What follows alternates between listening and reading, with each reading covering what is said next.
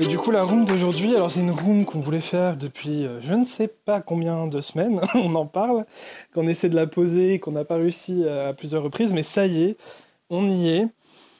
Juliette avait carrément fait euh, un post euh, LinkedIn sur le sujet il n'y a pas très très longtemps. et effectivement, moi, ça m'avait inspiré parce que j'écoute pas mal de podcasts et il y a, je pense que ça doit faire deux mois maintenant. Il y a deux mois, j'avais j'avais écouté un épisode de podcast qui m'avait un peu février parce que parce que ça parlait de la parentalité positive, mais disons d'une manière très caricaturale. Et, euh, ça, ça, m'embête un peu parce que, parce que, comment dire, c'est des caricatures que j'entends au quotidien de par mon entourage et ma famille, mais alors en plus, quand c'est véhiculé euh, sur Internet par des gens qui veulent se montrer comme des experts, bah ça me fatigue, ça me fatigue encore plus parce que je me dis ben voilà, ça va encore nourrir les idées et les, schémas de certaines personnes et qui vont qui vont s'amuser à, bien me les rappeler. Euh, et puis euh, et puis d'un autre côté, donc ça c'est le côté caricatural, mais il y a aussi le côté extrême où euh, certaines personnes deviennent presque des porte-paroles de la parentalité positive, des juges, la police de la parentalité positive, et qui qui en écrivent presque les lois et qui, qui, qui veulent imposer un peu leur, leur, vision de la parentalité positive. Et, et ça, en, ça en amène des dérives et je pense qu'on va parler de, de tout ça ensemble.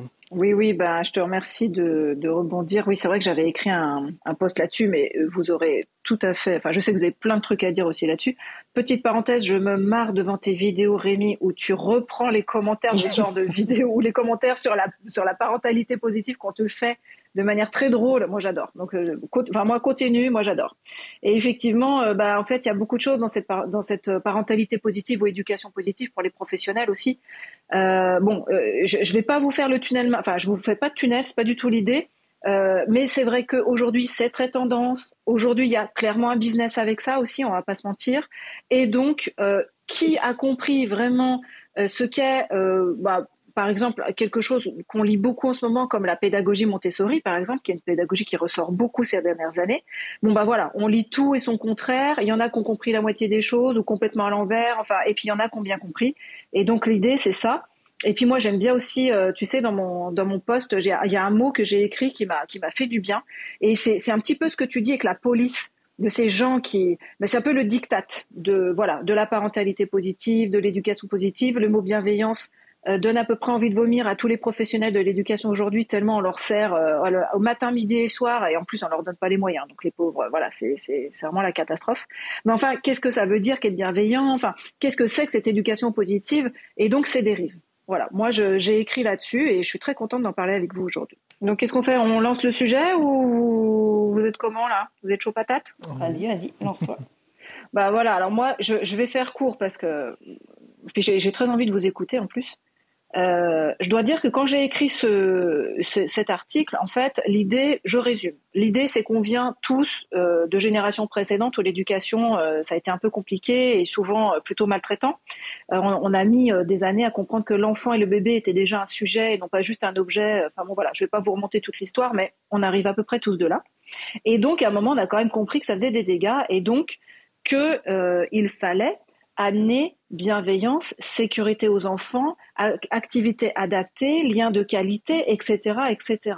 Donc super. Oui, mais deux, euh, deux écueils à ça que j'ai nommés dans mon article, et il y en a certainement plein d'autres, mais voilà les deux que moi je nomme. Un, éducation positive, ça ne veut pas dire laxisme, ça ne veut pas dire euh, chaos, ça ne veut pas dire anarchie.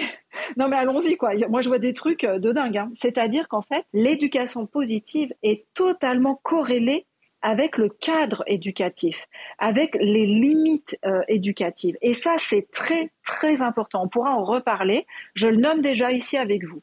Et puis, le deuxième écueil, euh, je trouve, par rapport à cette éducation positive, et notamment sur les réseaux sociaux, qui de toute façon déjà prône la perfection dans plein de domaines, mais c'est vrai que c'est cette idée de perfection. Je suis un parent parfait, euh, je suis un professionnel parfait, les enfants sont toujours propres, toujours souriants, euh, tout va bien, j'ai jamais un souci, il y a jamais un grain de sable dans la machine, enfin, etc., etc. Et donc ça, bah, je veux dire, c'est juste pas possible. Déjà, si on se prend soi-même pour quelqu'un de parfait, alors déjà, ça va être un accueil pour nous-mêmes, hein, parce que bien sûr, personne n'est parfait, mais aussi par rapport aux enfants qui nous côtoient. Donc, encore une fois, on pourra en parler. Euh, et en fait, je terminerai là-dessus. J'ai eu plein de commentaires, voilà, qui ont rebondi sur cette idée de cadre et cette idée de perfection. Et c'est vrai que les gens en ont marre et les gens euh, qui voilà qui, s'intéressent voilà qui lisent hein, sur l'éducation et tout ça, euh, bah voilà sont plutôt enfin pas tout le monde évidemment mais les, les commentaires que j'ai eus j'ai eu plein de gens qui étaient d'accord avec ce que je disais voilà sur l'idée que les limites c'est bien et la perfection ça n'existe pas. Voilà un petit peu. Et donc tout ça pour moi c'est dans la valise des dictates euh, et notamment donc aujourd'hui on doit être forcément un éducateur positif, donc parental ou professionnel, hein, quand je dis éducateur. Et, euh, alors, qu'est-ce alors positif, ça veut dire qu'on peut tout laisser faire, et ça veut, enfin voilà, et donc c'est n'importe quoi. Voilà un petit peu mon, socle. Je vous laisse rebondir là-dessus. Alors moi j'ai découvert euh, l'éducation positive par le prisme professionnel. Donc c'était un livre que j'avais pris à la bibliothèque il y a 4 ans sur les pédagogies positives et les pédagogies actives. Et donc, je suis rentrée par la porte de on est beaucoup dans la sanction et dans tout ce qui ne va pas à l'école, dans notre manière de transmettre, dans notre manière d'amener les connaissances, comme s'il il fallait euh, raboter ce que l'enfant euh, ne faisait pas bien et qu'on était là pour amener euh, le savoir et que c'était assez descendant. Et donc, en gros, on venait réparer tout ce qui n'était pas bon chez l'enfant. Et cette notion du positif, elle peut être euh, comprise de plusieurs manières, je pense.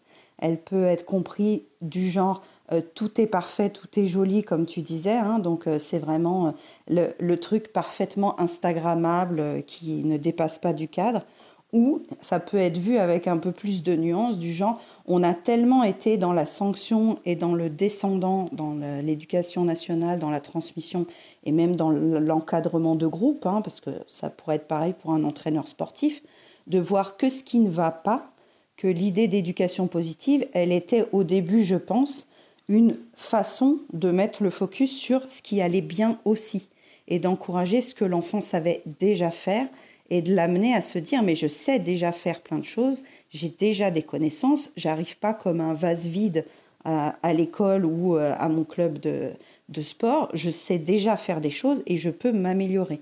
Donc c'est une focale sur l'éducation qui était un peu plus neutre que on laisse tout faire et on laisse euh, tout, euh, tout décider au groupe, à l'enfant, à l'élève. Et ensuite, la dérive que j'ai vue arriver, c'est que c'était plus euh, gris, c'était ou noir ou blanc.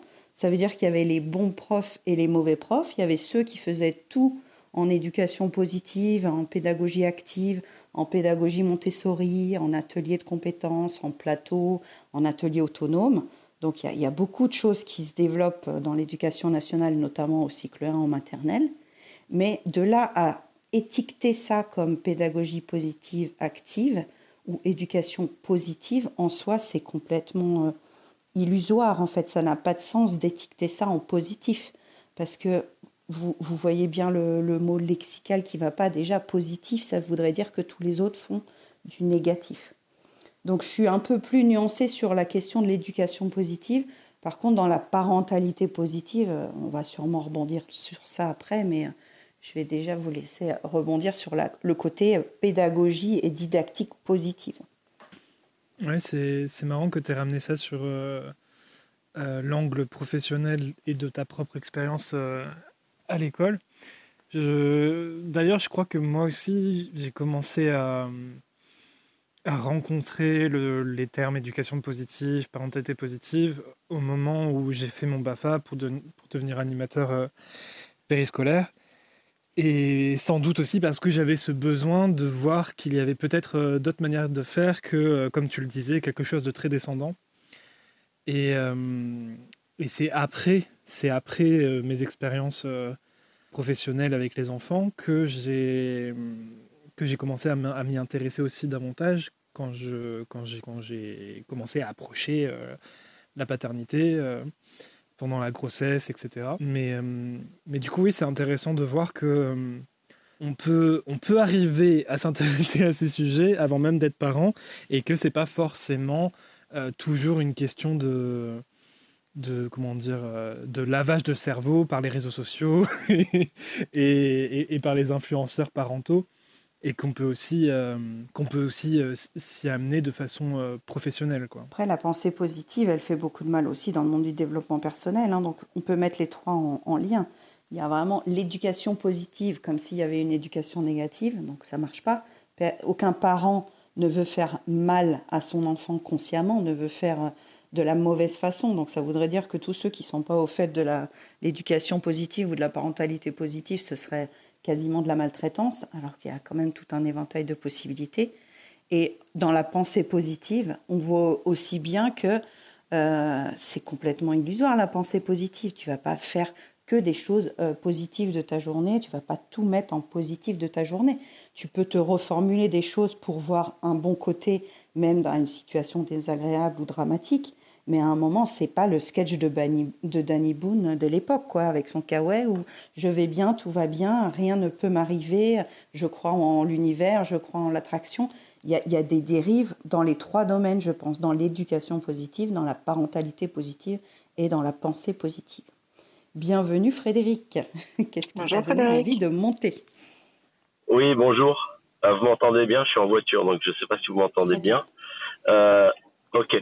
Euh, juste en fait, c'est juste une question. Bon, j'ai un avis là-dessus, bien sûr, euh, mais euh, si tel est ce que je, enfin, j'aimerais bien que vous définissiez un petit peu plus en détail et concrètement qu'est-ce que c'est au quotidien, par quel euh, rituel, quel gestuel, quel mode de, de communication vous définissez la pensée, la, la, euh,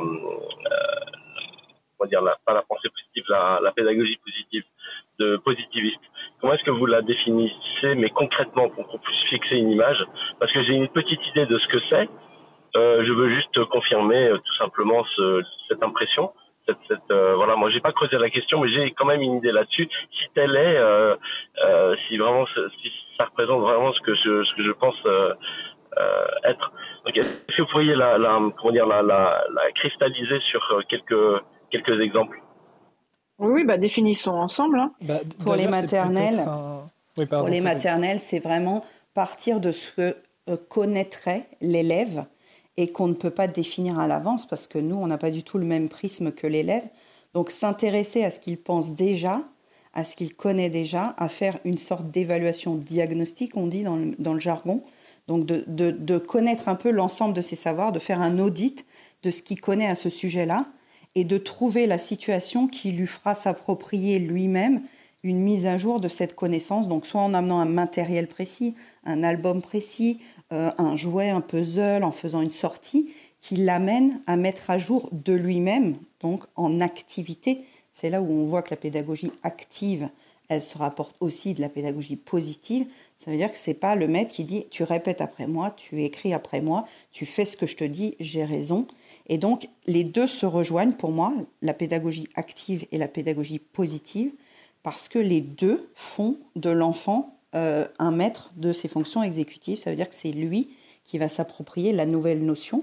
Mais pour qu'on sache de quelle notion il a besoin, il va falloir qu'on fasse une évaluation diagnostique initialement, donc euh, au début de la séquence ou de la progression ou de la séance. Est-ce que ça pourrait répondre à ta question? D'accord. J'ai une autre question qui est peut-être un peu plus clivante. Euh, Est-ce que vous pensez pas que que ce, ce je vais employer un mot anglo-saxon parce que c'est le meilleur qui définit euh, ce mindset, ce, cet état d'esprit, cette euh, attitude. Ça c'est un mot très anglo-saxon attitude. C'est pas un mot qu'on connaît en français. Ça correspond à quelque chose de très très bien défini en anglais. Euh, Est-ce que vous pensez pas que cette, cette, euh, ce mode d'action, cette, ce, comment dire, cette trame pédagogique, est-ce qu'elle n'est pas justement euh, issue d'une culture différente, d'une culture anglo-saxonne Est-ce qu'elle ne correspond pas à une forme de mutation culturelle? Ah bah, Clairement, on n'y est pas. Moi, j'ai tenu 22 ans et j'ai vu que j'y arriverais pas de l'intérieur. Donc, euh, la France, en état actuel dans la dans l'école publique, est pas capable de mettre ça en place de manière euh, uniforme. Donc, c'est des, des essais ponctuels, c'est des essais d'équipe, c'est parfois des essais de binôme parce que les gens ont une volonté de changement et une volonté de, oui, presque d'exotisme. Hein. Je te rejoins sur le fait que c'est plutôt les pays nordiques, notamment la Suède, la Norvège et le Danemark, qui ont mis en place ces cours d'empathie, de bienveillance, de communication, de relation. et de compétences transversales qui sont très absentes des programmes actuels.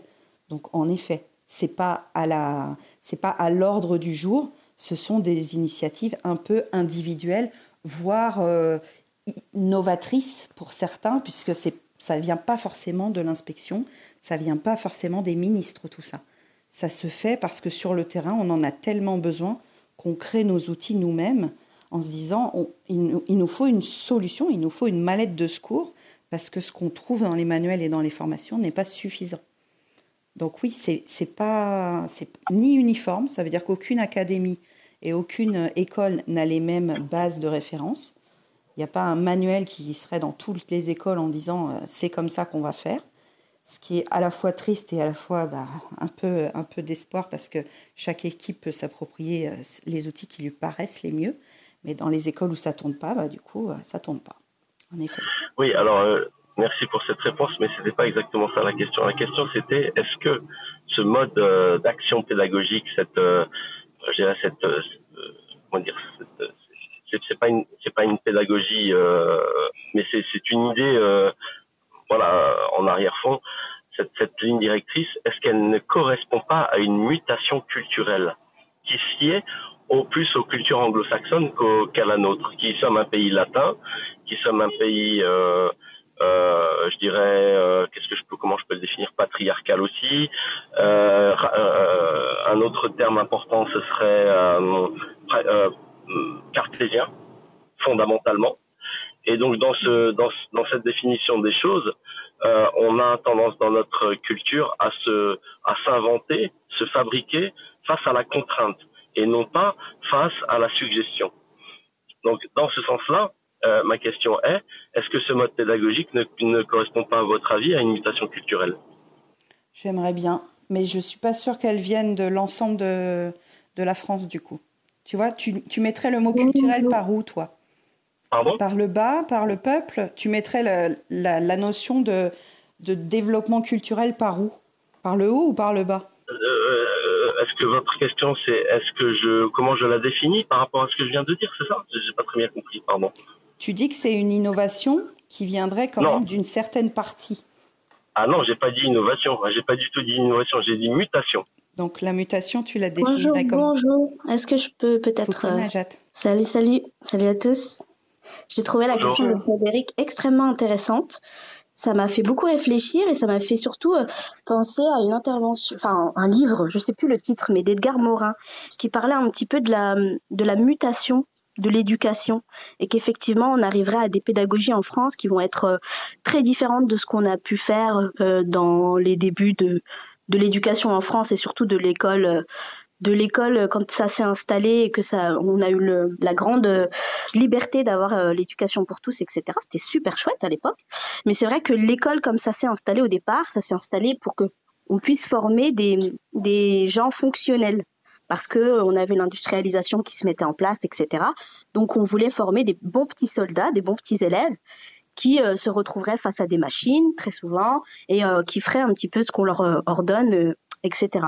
Et c'est vrai que aujourd'hui en France, ben, on a complètement muté de système et les gens fonctionnels, ben, on en a de moins en moins besoin parce que la machine a pris un, peu le dessus sur euh, ben, euh, la main de l'homme et que pour le coup, euh, les gens se sont rendus compte, enfin, l'état d'esprit, parce qu'on parlait de mindset tout à l'heure, euh, a complètement changé sur le, rapport à l'école. On n'attend plus ça de l'école.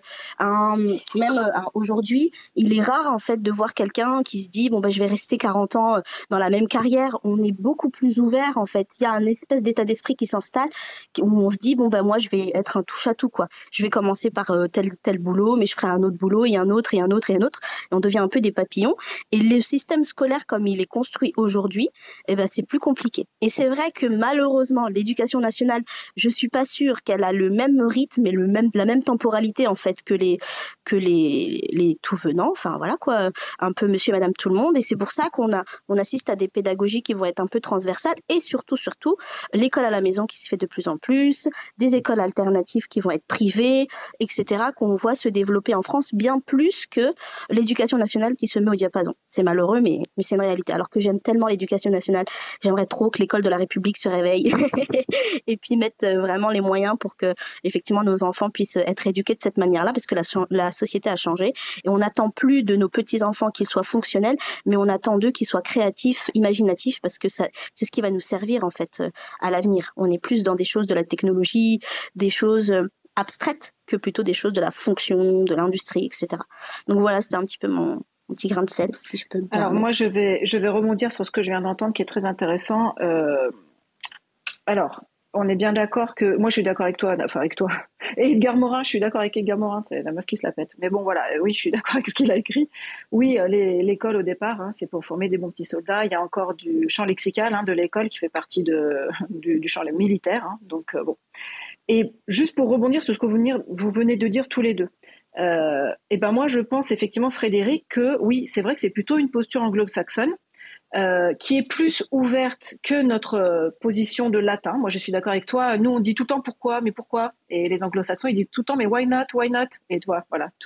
Pour moi, ça fait partie de l'état d'esprit anglo-saxon qui est beaucoup plus ouvert que le nôtre. Maintenant, si ça change en France aujourd'hui, euh, notamment au niveau des écoles, mais pas que. Hein. moi, je pense aussi au niveau de la parentalité. Mais bon, voilà. Restons sur l'école, c'est pourquoi pas. Hein.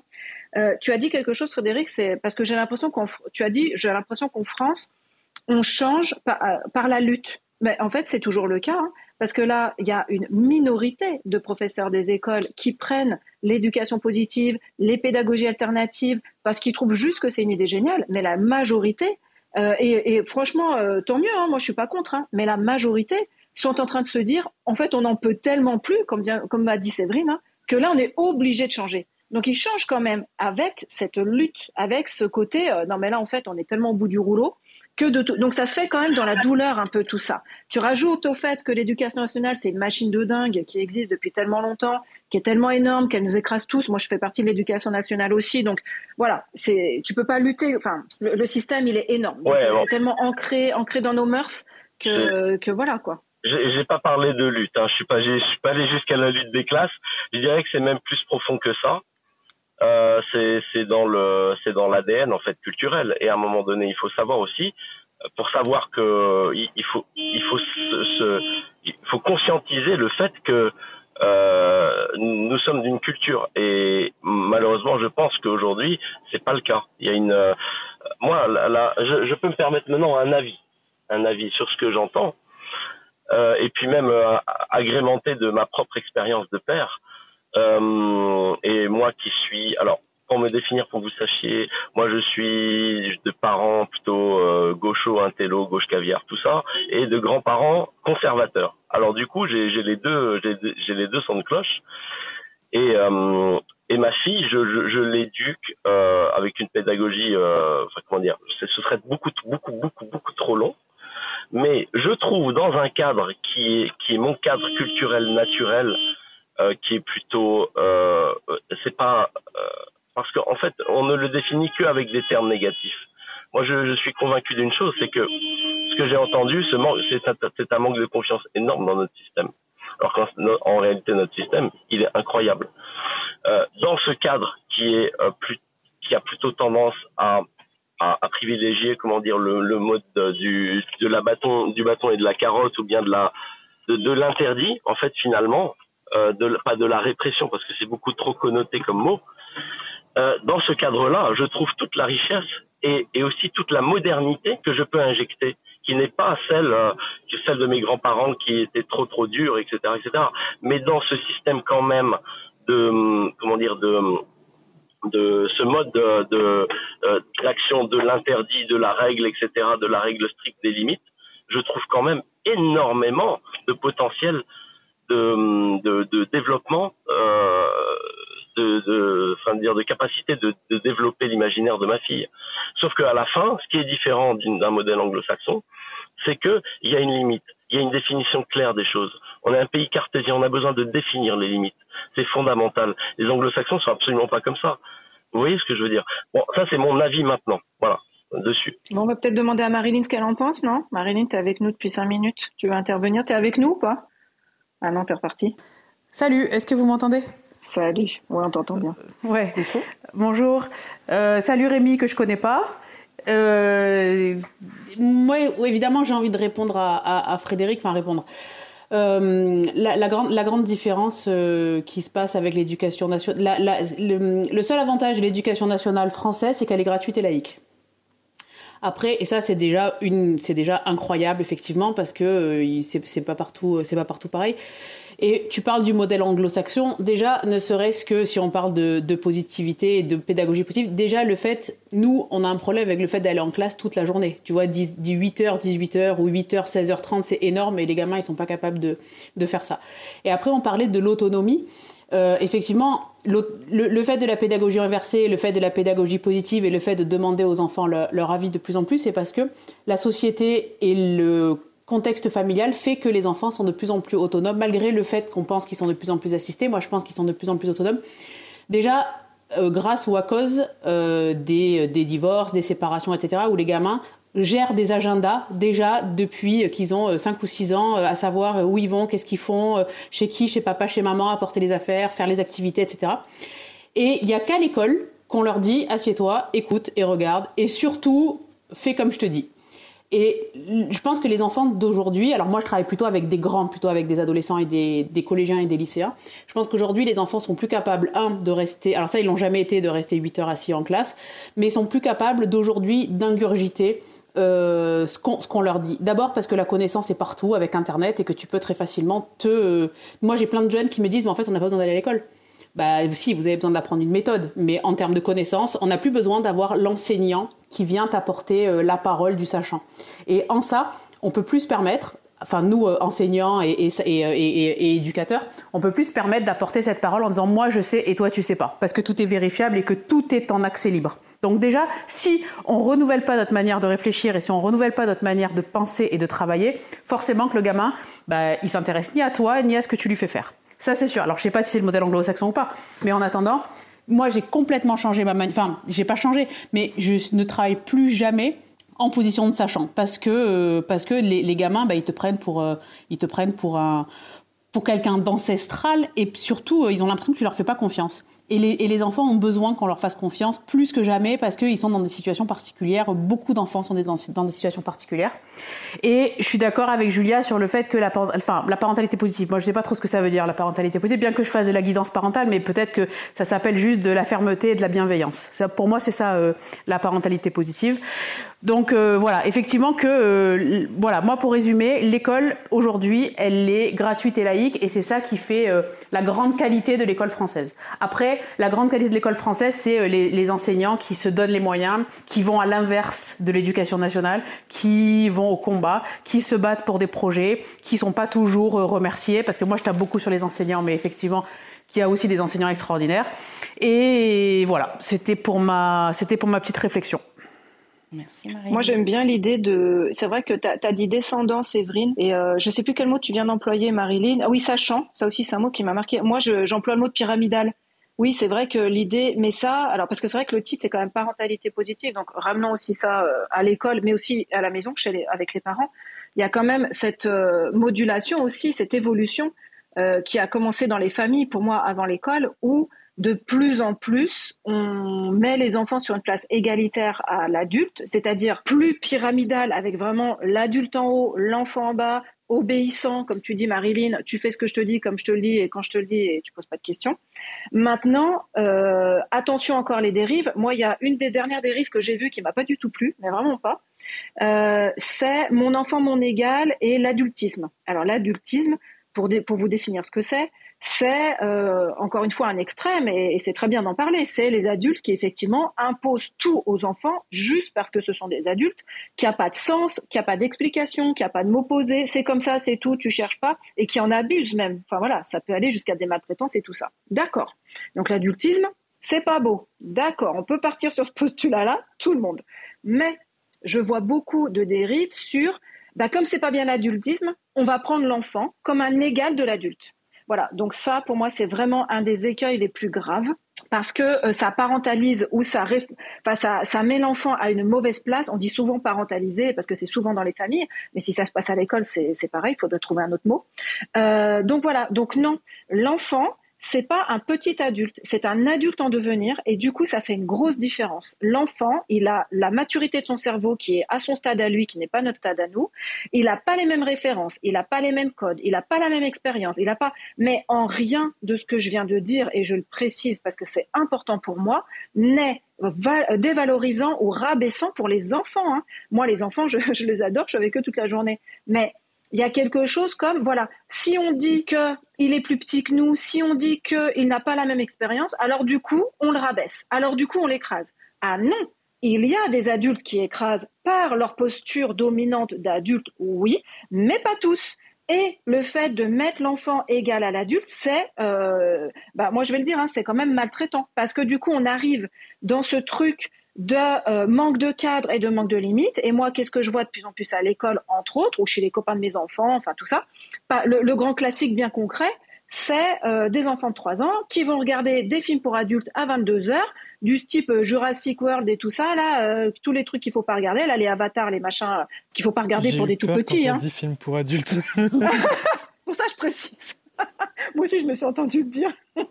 Donc non, je ne parlais pas de films pornographiques. Je parlais euh, de films d'action violents qui ne sont absolument pas adaptés aux petits. C'est pas l'heure, c'est trop violent pour eux. Ils n'ont pas le recul, ils ont un manque de sommeil, ils ont une excitation. Il n'y a pas de mots posés sur ce qu'ils viennent de voir. Ils se couchent avec ça dans la tête. Enfin, je veux dire, c'est horrible hein, les, ravages que ça peut faire. Ah bah oui, mais si on dit mon enfant mon égal, ah bah mon enfant mon égal. Si moi je regarde Jurassic World à 22 h lui aussi du coup. Ah bah non, bah non, pas lui non plus. Donc attention encore. Ça c'est une des dérives aussi que j'ai vues dernièrement et qui me crispe un petit peu, euh, je vous l'avoue. Et dans la définition de, mon égal, moi je, je, vois la plupart du temps une notion d'horizontalité dans les besoins de l'enfant, qui ne sont pas les mêmes que les nôtres, tout aussi valables que les besoins du parent, qu'on oublie aussi beaucoup dans la parentalité positive, parce que la plupart du temps, les mamans qui ont leur premier enfant, elles font absolument tout ce qu'il faut et tout ce qu'elles ont lu pour que tous les besoins de leur enfant soient comblés au détriment de leurs propres besoins à elles, puisqu'elles sont euh, dépassées par toutes les choses à décider, à faire, à faire entrer dans le plat du temps, les il faut, les tu dois. Donc dans ce cas-là, c'est pas vraiment une parentalité positive pour le parent, parce que l'enfant, il y trouve tout son compte, parce que la plupart de ses besoins sont satisfaits, encore que parfois ce sont plus des envies que des besoins. Et là, je te rejoins sur l'idée de cadre. On ne doit pas faire passer toutes les envies de l'enfant en priorité, puisque certaines envies de l'enfant ne sont pas du tout des besoins. Mais ça, ça ferait l'objet d'une roue entière. Donc j'en reviens aux besoins du parent qui, lui, s'oublie et s'efface au détriment de son propre euh, bonheur, de sa propre joie, et pour faire plaisir à la parentalité positive du ne frustrons pas notre enfant, laissons-le faire beaucoup, beaucoup d'expériences tout le temps. Il y, a une, euh, il y a une mesure à prendre entre ce qu'on va laisser faire à notre enfant. Et je trouve le côté, euh, on est très dans les, dans les thèmes politiques en ce moment, il y a une parentalité autoritariste, hein, limite totalitaire. Ça existe, on en voit dans nos quartiers, des parents qui décident de tout et l'enfant n'a pas le droit de parler. Il y a des parentalités anarchiques où euh, l'enfant décide, puis le parent, puis l'enfant, puis le parent. Et l'enfant est bien perdu parce qu'il y a des jours où c'est oui et des jours où c'est non. Et puis, il peut y avoir, je pense, une parentalité un peu démocratique où on arrive à aboutir à des compromis entre les besoins du parent et les besoins de l'enfant. Et c'est peut-être cette autorité-là qui serait intéressante à travailler. Alors, elle serait bienveillante dans le vrai sens de bienveillant, pas celui des programmes de l'éducation nationale, dans le sens où bienveillant, ça veut dire je traite bien mon enfant et je n'oublie pas de me traiter aussi, moi, en tant que parent, qu'adulte et que couple. Et donc, je mets en place une organisation dans la famille qui puisse satisfaire à la fois les besoins de l'enfant, parce qu'il en a et parce qu'il n'est pas à nier, et il n'est pas à écraser, et il n'est pas à subir. Mais il y a aussi bah, l'équilibre du couple, il y a aussi l'équilibre de chaque adulte de la famille. Et c'est ça qui est difficile pour euh, les gens qui lisent un livre sur la parentalité positive. Parce qu'il n'y a pas le chapitre où euh, comment vous trouvez l'équilibre entre tout ce qu'on vous dit de faire dans votre parentalité moderne, la parentalité 2022, avec toutes les influenceurs et toutes, euh, tous les influenceurs qui font des, des, des TikTok là-dessus, c'est super, c'est sympa. Mais comment on fait dans la vraie réalité? Comment on fait après, quand on ferme la, la, caméra Parce que là, euh, ils savent pas faire, ils n'ont pas le mode d'emploi. Il n'y a qu'une liste de il faut et il n'y a pas d'outils. Il y a très très peu d'outils pour dire aux parents vous avez le droit de passer du temps pour vous de qualité avec vous-même, avec votre conjoint, et votre enfant, vous avez le droit de lui dire non, vous avez le droit de le laisser pleurer. Il y a certains parents qui me disent mais non, je ne peux pas dire non à mon enfant. Ou je ne peux pas euh, dire à mon enfant qu'il n'a pas le droit de, ou parce qu'après il va plus m'aimer, parce qu'après... Et ça fait des dérives assez délicates. Donc pour moi, la parentalité positive, elle est ni, comme tu l'as dit, dans le totalitarisme, ni dans le laxisme, elle serait plus dans une sorte de communication horizontale et au, dernier moment, c'est quand même l'adulte qui a le plus d'expérience et de recul pour dire si c'est la bonne chose à décider ensemble ou pas. Mais j'ai hâte d'entendre vos avis dessus. Oui, oui, alors justement, mais Rémi, j'allais te demander, euh, j'allais dire une autre dérive aussi sur les vidéos qu'on voit, mais vas-y Rémi, j'allais te demander ton avis après, donc je te laisse parler. J'ai beaucoup parlé. Ce que je trouve que ça met en évidence, et notamment euh, bah, dès le début de la room, quand Frédéric est monté, et puis après euh, qu'on a donné la parole à Marilyn, c'est que Frédéric demandait une sorte de définition de la parentalité positive. Marilyn tout à l'heure disait que bah, la parentalité positive, après tout, c'est quoi? Et je pense qu'aujourd'hui, euh, tout le monde euh, met un peu ce qu'il veut dans ce que c'est la parentalité positive. Et au final il n'y a pas de définition unanime. Et c'est ce qui fait qu'aujourd'hui on a beaucoup de caricatures, de dérives et, qu'on ne sait même plus de quoi on parle et qu'il y a des gens qui disent que oui si un enfant pleure bah tu fais pas la parentalité positive et c'est mauvais pour ton enfant et comment tu peux oser le laisser pleurer enfin voilà. Alors qu'au final euh, quand on regarde un peu la conférence de l'Europe qui avait parlé de la parentalité positive, l'idée c'était surtout d'arrêter les châtiments corporels et d'ouvrir les parents à la communication avec leurs enfants et de d'autoriser à ce que les enfants puissent communiquer, puissent parler voilà quoi parce que bon euh, on, était quand même euh, je, ne sais pas pour vous mais quand j'étais enfant, c'était pas mon cas heureusement dans ma famille, mais j'avais des amis où euh, c'était que les parents qui avaient le droit de parler. Et les enfants, ils parlaient entre enfants, mais jamais ils parlaient avec les adultes. C'était tu m'écoutes et puis, et puis c'est tout. Donc je ne sais pas si je me trompe ou pas, mais euh, de mémoire, la conférence de l'Europe, lorsqu'elle parlait de la parentalité positive, c'était mettre fin au châtiment corporel et respecter, respecter l'enfant et communiquer avec lui. Ce n'était pas toutes les injonctions qu'on peut entendre aujourd'hui de la part de certains influenceurs. Alors justement, ce que tu viens de dire, ça me fait penser à la dérive dont je voulais parler aussi là. Dites-moi ce que vous en pensez parce que c'est un truc. Euh, alors c'est humain aussi. Hein. Franchement, c'est vraiment humain hein, parce que c'est ça. C'est-à-dire, euh, on entend tout et n'importe quoi. Il y a des bouquins, des vidéos, il y a presque des tutos de la parentalité positive. Donc, faut faire aussi avec tout ça. C'est compliqué. Frédéric, la première question qu'il nous pose, c'est c'est quoi, voilà, c'est quoi la parentalité positive? Et je comprends tout à fait. Euh, d'ailleurs, euh, bah, on aurait peut-être certainement chacun notre définition. Donc, un des, une des dérives aussi que je vois et que et finalement, ça parle aussi de ça, de ce que tu as dit aussi sur ces parents qui prennent pas temps pour eux, qui, en fait, c'est le copier-coller. C'est-à-dire, on va lire quelque chose, alors du coup, c'est comme ça. On va voir une vidéo, et du coup, c'est comme ça. Et du coup, ça enlève tout le sens de ce que c'est être parent.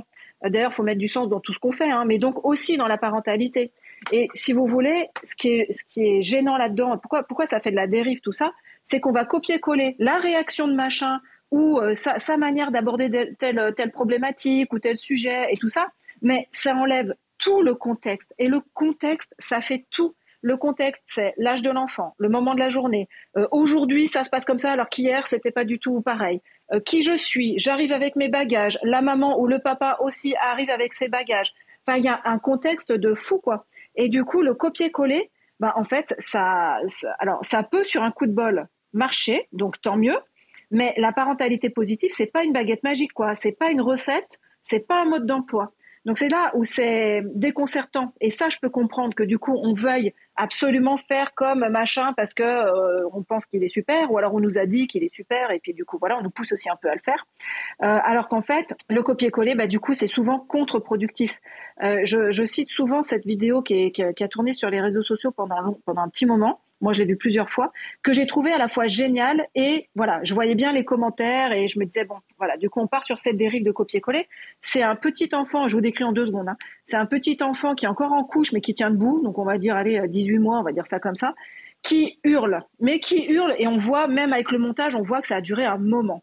Et son papa, qui a l'air euh, voilà, qui, a l'air super, hein, lui, dans cette vidéo, ne fait rien il ne dit rien, il est assis à côté de cet enfant, il le regarde même pas vraiment, c'est-à-dire il n'y a pas ce regard insistant sur l'enfant, il est à côté, on sent qu'il est dans une présence saine, il y a juste à la fin de la vidéo, on voit que l'enfant, en fait, il va dans les bras de son père, alors il continue à hurler, il se jette un peu dans ses bras, si vous voulez, c'est pas un câlin, quoi, et voilà. Et ce père contient son enfant et on voit que l'enfant, au bout d'un moment, il, euh, voilà, il s'endort.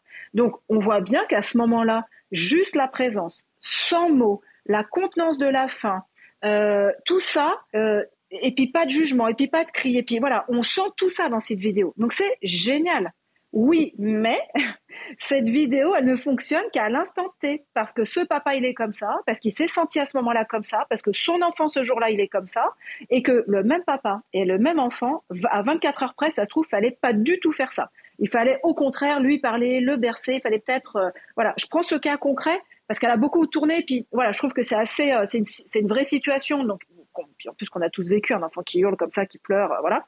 Donc, attention à l'effet baguette magique. Attention à l'effet copier-coller. Euh, c'est normal de s'inspirer. Encore une fois, tout est dans la nuance. Il n'y a pas de souci de s'inspirer. On fait tout ça. C'est bien pour ça qu'on lit des livres. C'est bien pour ça qu'on discute aujourd'hui. C'est bien pour ça qu'on regarde des vidéos. Donc, s'imprégner, pas de problème mais pour en faire quelque chose euh, à soi, pour en faire quelque chose qui nous parle. Le copier-coller, ça me. Donc voilà, j'allais te lancer là-dessus, euh, Rémi, mais aussi les autres. Hein, comme toi, tu fais des vidéos et tout ça. Euh, voilà, le côté copier-coller, vous, vous en pensez quoi, vous? Est-ce que ça vous parle? Est-ce que, est que je peux répondre? Bah oui, tous. Moi, je pense que l'effet copier-coller, c'est un peu comme tous les faits coach, l'effet, l'effet on te, on te dit ce qu'il faut faire, quoi. Moi, je suis fascinée par la vidéo sur YouTube. Salut les filles, aujourd'hui, on va apprendre à faire une queue de cheval. Vidéo qui existe. Et je me dis que comme on est dans l'ère un peu où on a l'impression que on peut plus, euh, plus personne ne peut réfléchir par lui-même et plus personne ne peut faire quelque chose par lui-même. Être parent, avant tout, c'est un ressenti. Et nous, on fait de la guidance parentale. Et en fait, on, invite les, les familles qu'on reçoit à définir leur propre parentalité positive, alors de la parentalité tout court, parce que quand on leur donne un conseil, vous devriez peut-être que, il semblerait, est-ce que vous vous sentez capable de faire ça? Euh, non, là je me sens pas capable. Ok, on fait autre chose. Parce qu'il faut voir aussi que le, sentiment de culpabilité chez les parents, il est toujours dans la. Il y a plus de parents qui pensent qu'ils sont des parents bidons que ce qui sont des parents exceptionnels. Et je crois que tous ces livres de parentalité et de je ne sais quoi d'autre, hein, euh, on, est, on est beaucoup dans l'invective, effectivement, mais on questionne jamais sur le fait de se sentir capable de quelque chose ou pas. Et sans infantiliser personne, bien sûr, mais juste le fait de questionner. Euh, et vous, est-ce que vous vous sentez capable de faire ça? Non, moi, dans mon éducation, c'est pas ça. Parce qu'en fait, il n'y a rien de pire que de faire quelque chose qu'on ressent pas au fond de soi. Et c'est encore pire parce que quand on fait quelque chose qu'on ressent pas au fond de soi, ben on est maladroit, forcément. Alors, oui, effectivement, que euh, la, la Commission européenne sur les châtiments corporels sur le fait de la place de l'enfant et le fait de, l'écouter, ça c'est des fondamentaux pour moi. Et effectivement que je pense que ce serait ça les deux seuls, euh, les deux seuls jalons qu'il faudrait mettre. Évidemment, pas de châtiment corporel et évidemment pas de, pas de, on, laisse la place pour discuter. Mais tout ce fonctionnement-là vient des, vient des, vient des parents et de ce que les parents ressentent. On peut pas demander à quelqu'un de faire quelque chose qu'il ressent pas, ou on peut pas demander à quelqu'un de faire quelque chose où il va culpabiliser, euh, parce que c'est important aussi. Si tu fais deux travers et si tu es maladroit parce que le livre, page 12, alinéa 14, dit ça, ben là, c'est très très compliqué. Mais je suis quand même intimement convaincue qu'on devrait faire de la parentalité dans les écoles. Mais alors là, euh, Séverine, euh, est-ce qu'on n'est pas un peu avant-gardiste? Ah oui. Alors moi, j'ajoute juste un truc et après, je vous laisse la parole sur ce que tu viens de dire, Marilyn, qui est hyper intéressant. Moi, j'ajouterais juste quelque chose, c'est que je crois que pour se sentir capable, il faut aussi se sentir capable de se tromper. Et par rapport à ce que tu disais, Frédéric, donnez-moi des, exemples concrets. Euh, c'est quoi la parentalité positive? Parce que euh, voilà, l'idée c'est pas, on n'est pas en one shot tout le temps et on réussit pas tout le temps. Donc moi, par exemple, un des, une des attitudes que j'ai, toi qui aimes bien le mot attitude, euh, par rapport à ma parentalité positive, disons ça comme ça, c'est que quand je me trompe, je le dis à mes enfants, je, voire je présente mes excuses. Par exemple, pour un cas très concret, si vous voulez vraiment aller dans le concret, si je crie après mes enfants, euh, j'ai tout à fait le droit d'être en colère, il n'y a pas de souci, j'assume complètement mon truc, mais le cri n'est en aucun cas éducatif et en plus c'est pas de la faute de mes enfants si je crie, c'est moi, c'est moi qui crie, donc je, je, prends ma responsabilité. Et donc une fois que je suis calmée, je vais aller présenter mes excuses à mes enfants d'avoir crié. Euh, pas, je dis pas que euh, du coup, je ne dis pas qu'ils n'ont pas fait de bêtises et tout ça, mais là, sur le cri, j'estime que c'est moi, c'est ma responsabilité, et donc je vais aller présenter mes excuses. Ça, c'est une manière d'accepter de s'être trompé. Et je pense que pour oser se lancer en tant que parent, effectivement, quelque part, il y a l'acceptation de se tromper que c'est pas grave, qu'on peut l'expliquer aux enfants et tout ça. Surtout que ce qu'on dit pas souvent, c'est que l'erreur c'est un vrai apprentissage, c'est génial, et que la remise en question derrière, ça apprend aussi aux enfants à accepter de se tromper, à oser, à faire plein de trucs. Je m'arrête là parce que je pourrais dérouler longtemps, mais euh, il y a ça aussi dans oser. Euh, voilà, oser faire, oser, oser aller vers son ressenti, comme tu dis, Marilyn. Moi, je suis d'accord avec toi. Si ça ne fait pas sens, honnêtement, ça peut pas marcher. La difficulté des parents qu'on avait en classe, dont c'était le premier enfant, c'est qu'ils arrivent avec un bagage de croyances sur la parentalité en l'état, donc eux, ils la qualifient même pas de positive ou négative ou récente ou ancienne. Ils ont ces idées-là, et tant qu'on ne les remplace pas par des autres propositions, bah, ils s'en tiennent à ce qu'ils ont dans leur bagage. Donc peut-être que d'ouvrir déjà le champ des possibles en disant il y a d'autres manières que de crier, il y a d'autres manières que de taper, ça ouvre une porte. Ça suffit pas, mais au moins ça ouvre une porte. Et la plupart des vidéos qui tournent ont le mérite au moins d'ouvrir une porte en disant il existe des outils pour faire autrement que hurler et taper nos enfants.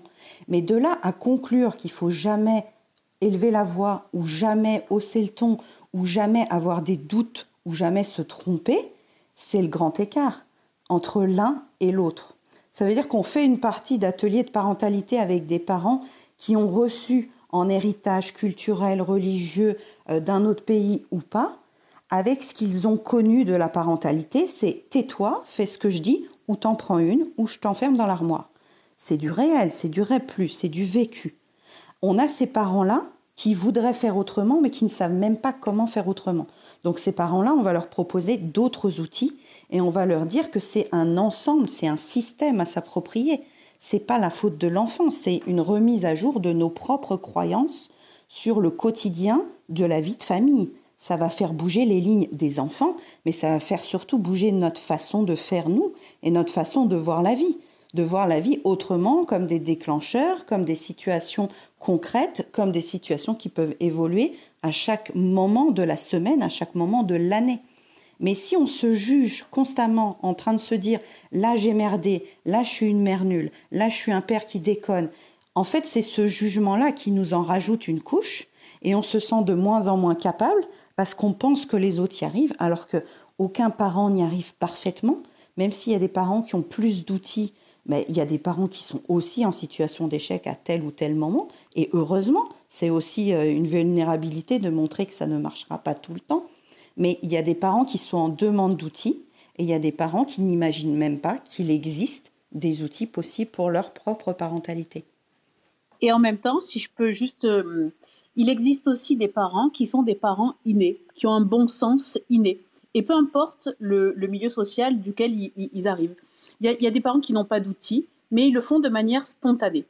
Et là aussi, c'est important de relever aussi cette espèce de, de, se, faire confiance, parce que euh, moi j'ai aussi vu des parents qui avaient les outils, qui faisaient bien, mais en essayant de céder un peu aux dictats euh, et, et, et, à cette problématique de, des livres et de tout ça, se disait mais en fait euh, non je suis nul, non en fait c'est toi qui es super et c'est et, fais comme tu fais parce que ça fonctionne.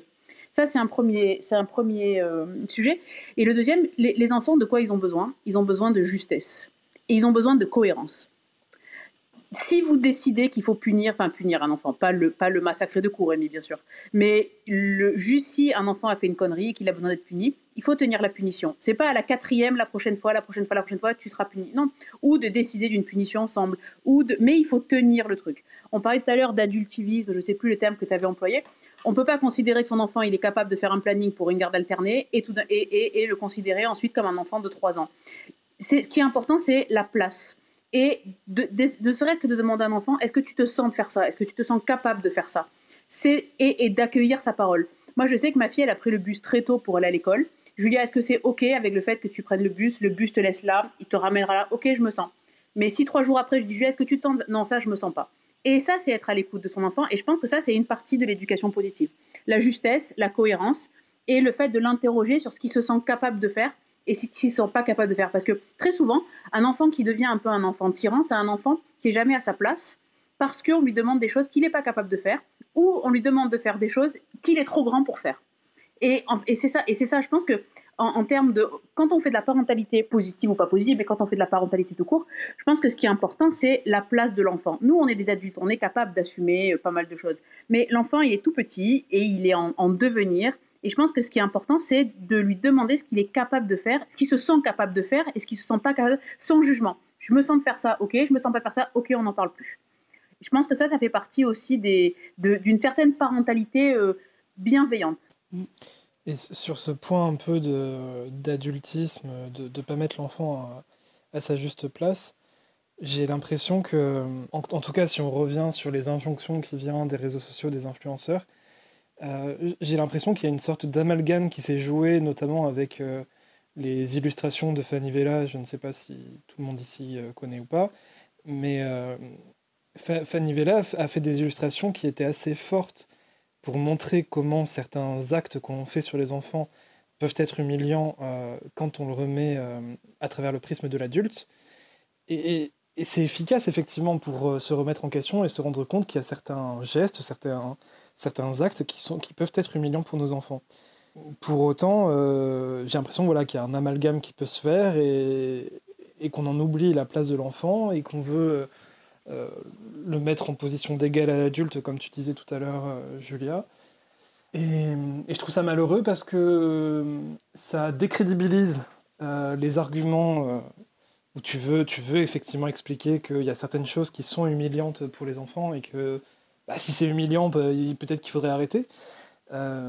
Mais si tu, si tu essayes de, faire ce que fait un peu Fanny, Fanny dire son nom, Fanny Vella, de remettre le prisme de l'adulte, et ben tout de suite en face, tu vas avoir des personnes qui vont te, te, te, te, juger et dire que tu fais de l'adultisme. Que je pense qu'il y a quand même un, un juste milieu entre le fait d'être un peu empathique envers son enfant et se mettre à sa place, et, euh, et, ne pas le mettre à la hauteur d'un adulte, euh, ce, qui, ce qui n'est absolument pas le cas. Est-ce que tu peux donner un ou deux exemples euh, de ce que tu as vu dans les illustrations de Fanny Vella pour ceux qui connaîtraient? Bah là, là, comme ça, je ne me souviens pas exactement, concrètement. Il y a celui du bain qui est assez parlant. Donc c'est un homme qui est en train de prendre un bain très tranquillement et sa femme arrive en disant ⁇ ça suffit maintenant, c'est l'heure, tu sors ⁇ et donc, l'idée, c'est de mettre vraiment un adulte à la place d'un enfant pour se dire à quel point on a des décisions arbitraires de temps en temps, parce que ce sont nos enfants et parce qu'on aurait un droit de pouvoir, en quelque sorte, une autorité mal placée, à décider de ce qui est le mieux pour lui, qu'on n'oserait pas faire dans le cadre professionnel, qu'on n'oserait pas faire avec nos amis. Par exemple, quand on casse un verre chez un de nos amis, ben, notre ami va pas nous hurler dessus en disant mais qu'est-ce que tu es maladroit, tu fais jamais rien de bien. Alors que quand c'est un enfant, ça peut arriver d'être dans le jugement, dans l'humiliation et dans la réprimande, alors qu'on ne le ferait pas avec une personne adulte. Donc c'était un de ces angles de, de diffusion hein, à Fanny Vella, me semble-t-il, de mettre en lumière par les illustrations le fait qu'on n'agit pas toujours avec nos enfants comme on agirait avec nos meilleurs amis ou même avec nous-mêmes. Parce que ça, c'est un exercice qu'on fait aussi en développement personnel. On, se parle des fois à nous-mêmes de manière très humiliante. On parle à nos enfants parfois de manière très humiliante, alors qu'on n'oserait pas dire la même chose à notre patron. Donc c'est vraiment prendre conscience de notre façon de communiquer avec les gens autour de nous. Est-ce qu'on a un comportement différent en tant que parent de notre comportement habituel de partenaire, de collègue est-ce qu'on met une sorte de hiérarchie dans notre relation avec nos enfants? Est-ce qu'on se sent tout puissant par rapport à nos enfants? Et pour certains parents, c'est très nouveau de se poser cette question-là. Et pour d'autres, ça paraît logique, ça paraît sensé. Comme tu disais, Marie, il y a des parents qui ont infusé ça de par leur éducation ou de par leur lecture. Et pour eux, ça fait sens et ils arrivent à le mettre en place. Et pour d'autres, non seulement la question ne s'est pas posée, et c'est le, fait de tomber sur des articles ou des illustrations ou des podcasts ou des supports qui leur font dire mais c'est incroyable, j'avais pas pris conscience que j'étais aussi autoritaire ou aussi laxiste ou aussi sans que ce soit un jugement définitif, c'est juste une prise de conscience dans le temps. Peut-être que le mois prochain, on aura déjà fait des changements. Donc c'est pas un arrêté euh, de il faut tout changer. C'est juste que du moment où on en prend conscience la première fois, on peut mettre petit pas après petit pas des décisions en place en disant ben, mon enfant il a un avis, je peux au moins l'écouter. Ça ne veut pas dire qu'il aura raison sur tout et qu'il va décider de tout, mais je peux prendre en compte à tout moment qu'il a aussi une connaissance du sujet, qu'il a aussi un avis à donner, qu'il a une voix à porter, qu'il a une parole intéressante. Pas euh, suprême, mais à prendre en compte. Ça veut dire du coup, là de l'horizontalité. Voilà, moi, l'inclusion des enfants dans ce que vous dites avec Marilyn, je trouve ça super. Euh, tu as très bien, enfin pour moi, j'ai beaucoup aimé la nuance que tu as mis, Séverine, en disant voilà, on va pas tout demander, mais on peut quand même inclure l'enfant dans les décisions, dans les choix, euh, mais aussi dans les moments partagés. Enfin voilà, je sais qu'il y a des parents, voilà, qui ont du mal à partager des moments avec leur enfant, tout ça. Donc, euh, je trouve ça super. Après, l'idée, c'est encore une fois, comment on fait? Par exemple, le... je dis ça parce que euh, c'est pas parce que vous allez demander l'avis à un enfant que ça va être forcément adapté. voilà, c'est ce que disait un peu Marilyn. Des fois c'est trop grand, des fois c'est trop petit. Euh. donc, à force de tâtonner, vous allez y arriver, il n'y a pas de souci. Mais par exemple, moi, je sais que quand mes enfants étaient petits, euh, je pouvais leur faire choisir les vêtements avant de partir à l'école ou pour le matin chez nous et tout ça. Euh, alors, à partir d'un certain âge déjà, parce qu'on est bien d'accord que devant un enfant de, bah, je, vais prendre, je vais caricaturer exprès, mais devant un bébé de six mois, bah non, je vais pas lui demander quel body il veut mettre. Hein. Mais quand il commence à avoir 3 ans, 2 ans, 3 ans, 4 ans, voilà, euh, au moment où vous êtes à l'aise, euh, vous pouvez leur demander, eux, ils se sentent inclus, ils se sentent responsabilisés, après ils peuvent commencer à aller chercher dans le placard, à, s'habiller tout seul et tout ça. Oui, mais moi j'avais des parents qui paniquaient un peu parce qu'ils ne comprenaient pas pourquoi ça marchait pas. Mais en fait, ils sortaient le dressing entier devant les enfants. Donc du coup, les enfants, ils étaient complètement euh, submergés par tous ces vêtements qu'il y avait devant eux. Et la phrase trop de choix tue le choix, c'est scientifiquement prouvé, même pour nous adultes.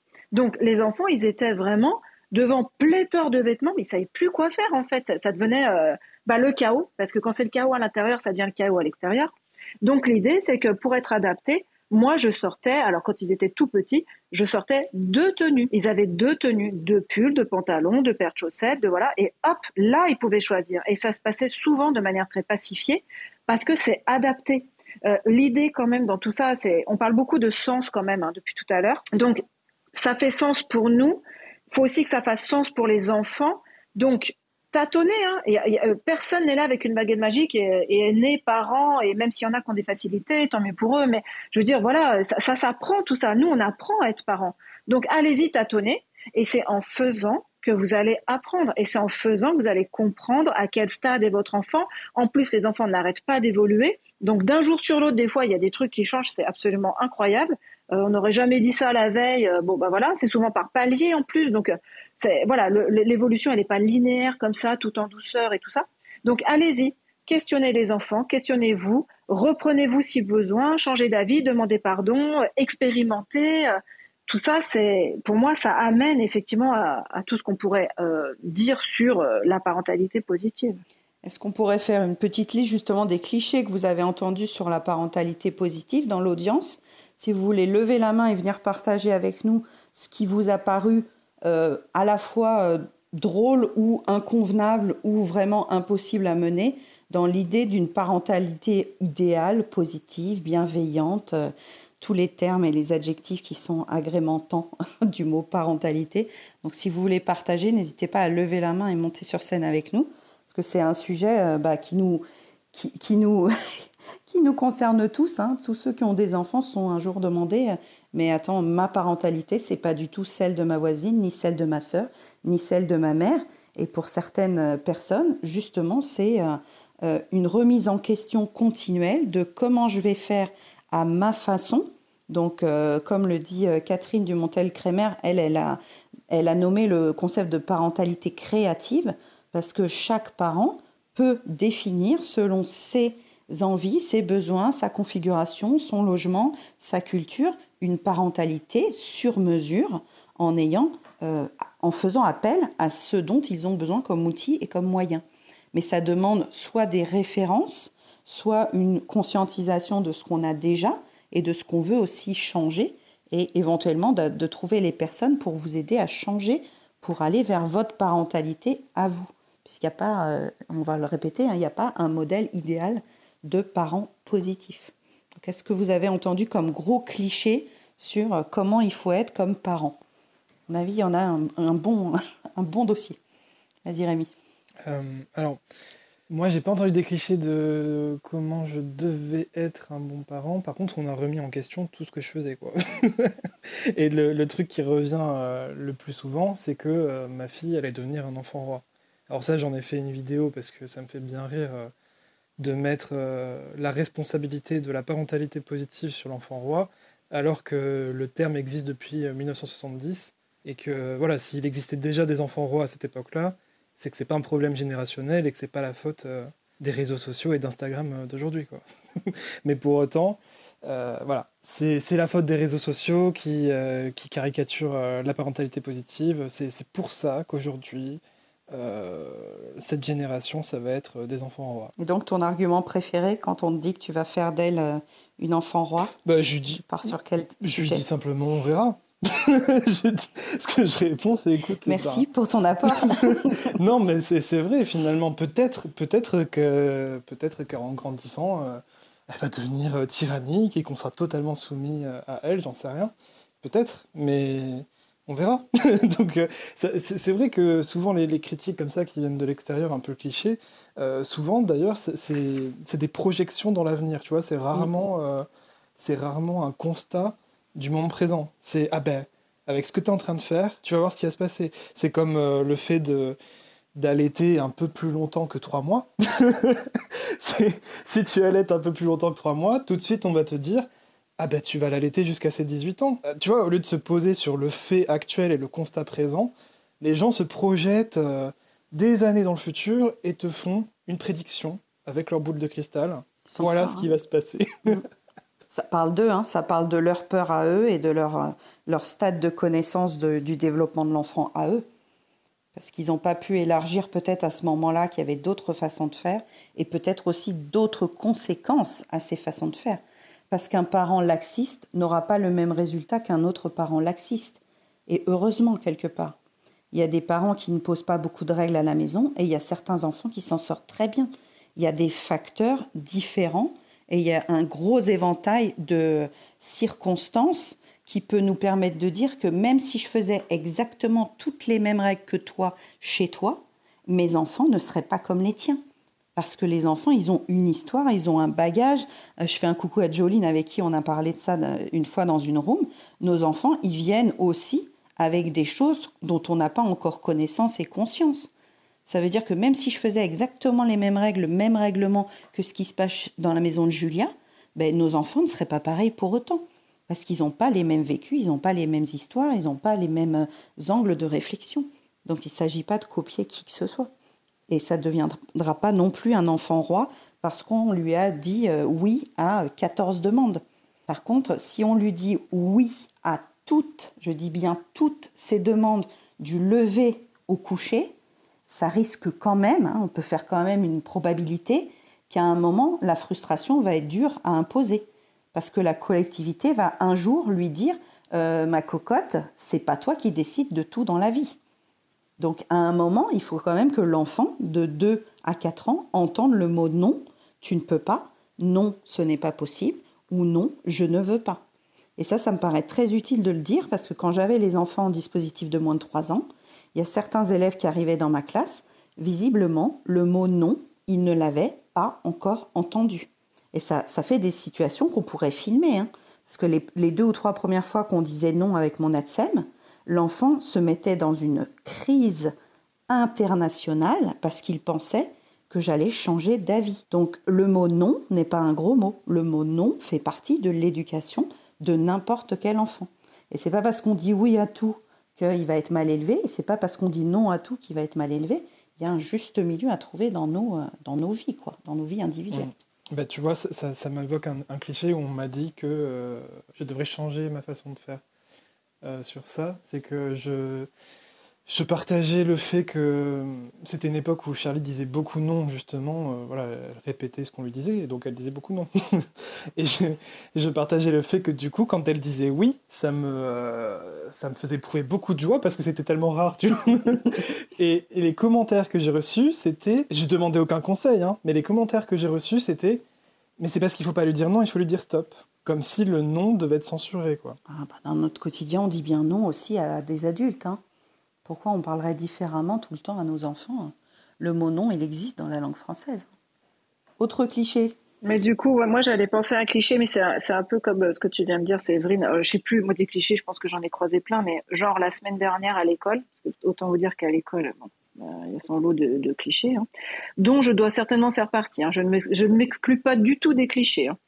Et donc dans le mode, en mode parentalité positive, oulala, aïe aïe aïe, donc chez nous, là, il fait 22-23 degrés, grand soleil, euh, c'est le printemps, il y a les papillons, enfin bon bref. Et donc on a vu euh, encore ce petit garçon. Euh, mais alors c'est vrai que il a il a reneigé chez nous. Je ne sais pas où est-ce que vous vivez, mais ici il a reneigé quand même pas mal. Il y a trois semaines, je dirais trois quatre semaines. Voilà, vraiment tout d'un coup la neige est revenue. Puis tout de suite après le printemps, mais le vrai printemps est revenu. Et ben, et ben encore la semaine dernière, ce petit garçon de 3 ans qui arrive, ben voilà, euh, moi j'étais euh, pas loin du débardeur avec des sandales et lui il était en botte de neige avec sa doudoune. Et quand on lui a dit à sa maman, mais comment ça se fait que il a encore ses bottes de neige et sa doudoune? Ben non, mais c'est pas ce qu'il veut. Donc du coup, ben j'arrive pas parce qu'il veut. Donc c'est comme ça. Donc voilà. Donc moi, dans, dans mon coin, bah moi ça m'a fait marrer. Hein, honnêtement, je parie devant la maman, mais voilà, c'est le genre de truc qui me fait marrer parce que c'est pas gravissime non plus. Euh, au pire, il a un peu chaud, c'est pas grave. Mais c'est vrai que ma collègue enseignante a été obligée quand même de dire à la maman, euh, qui, qui bon, je ne sais pas si elle a entendu, mais qui, qui, lui a dit, mais non, mais là vous savez, il faudrait quand même lui enlever les bottes de neige là parce qu'il fait quand même un petit peu chaud. voilà, bottes de neige, 23 degrés. Moi j'aime beaucoup. Les petits papillons, tout, nickel. Après, on peut saluer quand même les parents qui font des choix, euh, qui font des choix entre tous les combats à mener, justement, de se dire, euh, bon, euh, parmi les mamans que j'accompagne, il y a des mamans qui font des choix sur le sommeil, sur l'alimentation, et qui laissent courir sur le style vestimentaire, en se disant, bah voilà, c'est pas si grave en fait. Donc, ils ont aussi d'autres combats à mener, parfois, les parents, dont on n'est pas toujours au courant, et on peut courir sur l'effet que ça a sur nous de se dire oui, dans un monde parfait, on pourrait estimer qu'elle pourrait être mieux euh, lavée, mieux habillée, mieux coiffée. Mais finalement, les conséquences sont moins graves qu'un enfant qui cracherait on est sur bien d'un autre enfant. Quoi. Après, en tant que professionnel, on laisse glisser plein de trucs en se disant c'est pas grave. Mais c'est vrai que ce jour, enfin, ce jour-là, on a considéré que cet enfant, il allait quand même avoir, chaud quand même toute la journée. Ça commençait à être franchement limite, mais on est d'accord. Il y a des choses plus importantes que d'autres, et puis il y a des choses qui sont pas graves et c'est ok. Il y, a, juste euh, un petit truc qui me, revient. J'ai lu dans des, enfin j'ai lu, non, j'ai pas lu, c'est pas vrai. Je suis tombée sur des, des, petites phrases comme ça, comme quoi il fallait jamais forcer les enfants. Et du coup, j'ai euh, deux trois, euh, deux trois mamans que je connais euh, qui ne forcent pas leur enfant à dire bonjour. C'est-à-dire que l'enfant arrive, il dit pas bonjour, en âge de dire bonjour bien sûr, hein, 3, 4, 5 ans, euh, à l'âge où on apprend les règles de bienséance quoi. Et euh, bonjour, donc toi tu dis bonjour à ce gamin qui ne te répond pas, et la mère qui dit non mais en fait il dit pas bonjour. Ça je trouve que par exemple c'est un, un fondamental de l'aberration par exemple. Parce que là aussi cet enfant, à un moment donné, il va être jugé sur le fait qu'ils disent pas bonjour ou qu'ils disent pas merci ou et ça ça fait partie de l'éducation. Et je pense qu'en éducation positive dans les livres il n'est pas d'usage de ne pas dire bonjour et de ne pas respecter les règles au minimum de bonjour merci. Tu vois par exemple voilà c'est ça. Et c'est non mais on le force pas euh, il dit pas bonjour. Il ou elle dit pas bonjour. Ah d'accord.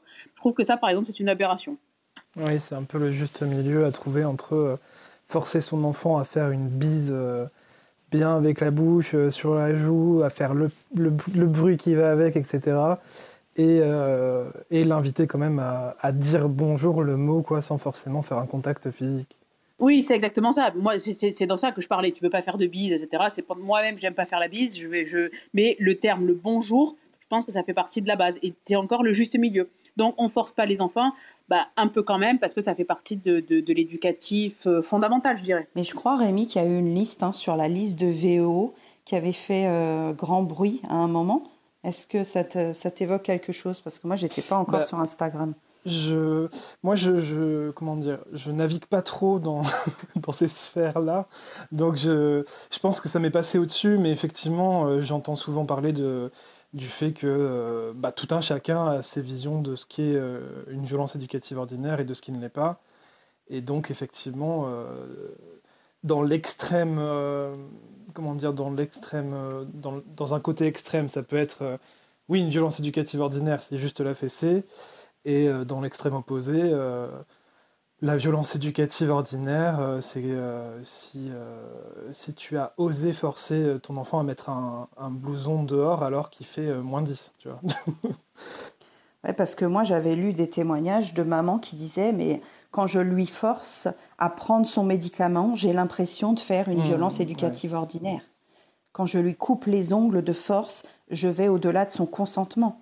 Et en fait, le message du consentement, lui aussi, a été déformé de manière à ce que certaines mamans n'osent plus contraindre, et là on est dans la contrainte physique, donner un médicament, on le fait pour d'autres besoins que le plaisir, on le fait pour la santé et la protection.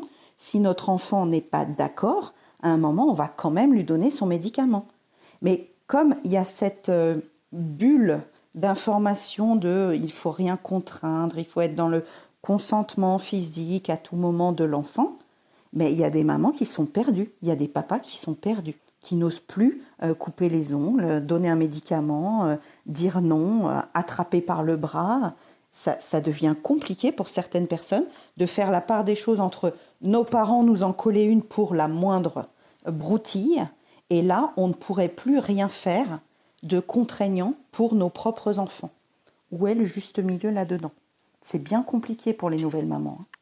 Mais en même temps, euh, je me demande, tu vois, ceux qui écrivent, ceux qui écrivent des livres, qui parlent comme des livres et qui donnent des injonctions. Euh, j'aimerais savoir, moi, euh, s'ils ont des enfants, tu vois, ou, comment ça se passe à dîner, ou comment ça se passe quand tu as passé une longue journée de travail, et que, tu vois, parce que c'est, là, aussi, c'est pareil, tu vois, moi j'ai envie de dire, qui va m'engueuler? Qui va engueuler ces pauvres mamans Et qui, tu vois, parce qu'on est dans une société où, y a, en fait, on prône le libre arbitre, mais il y a de moins en moins de libre arbitre. C'est-à-dire qu'on ne te donne que des injonctions et on ne te donne que des informations à suivre.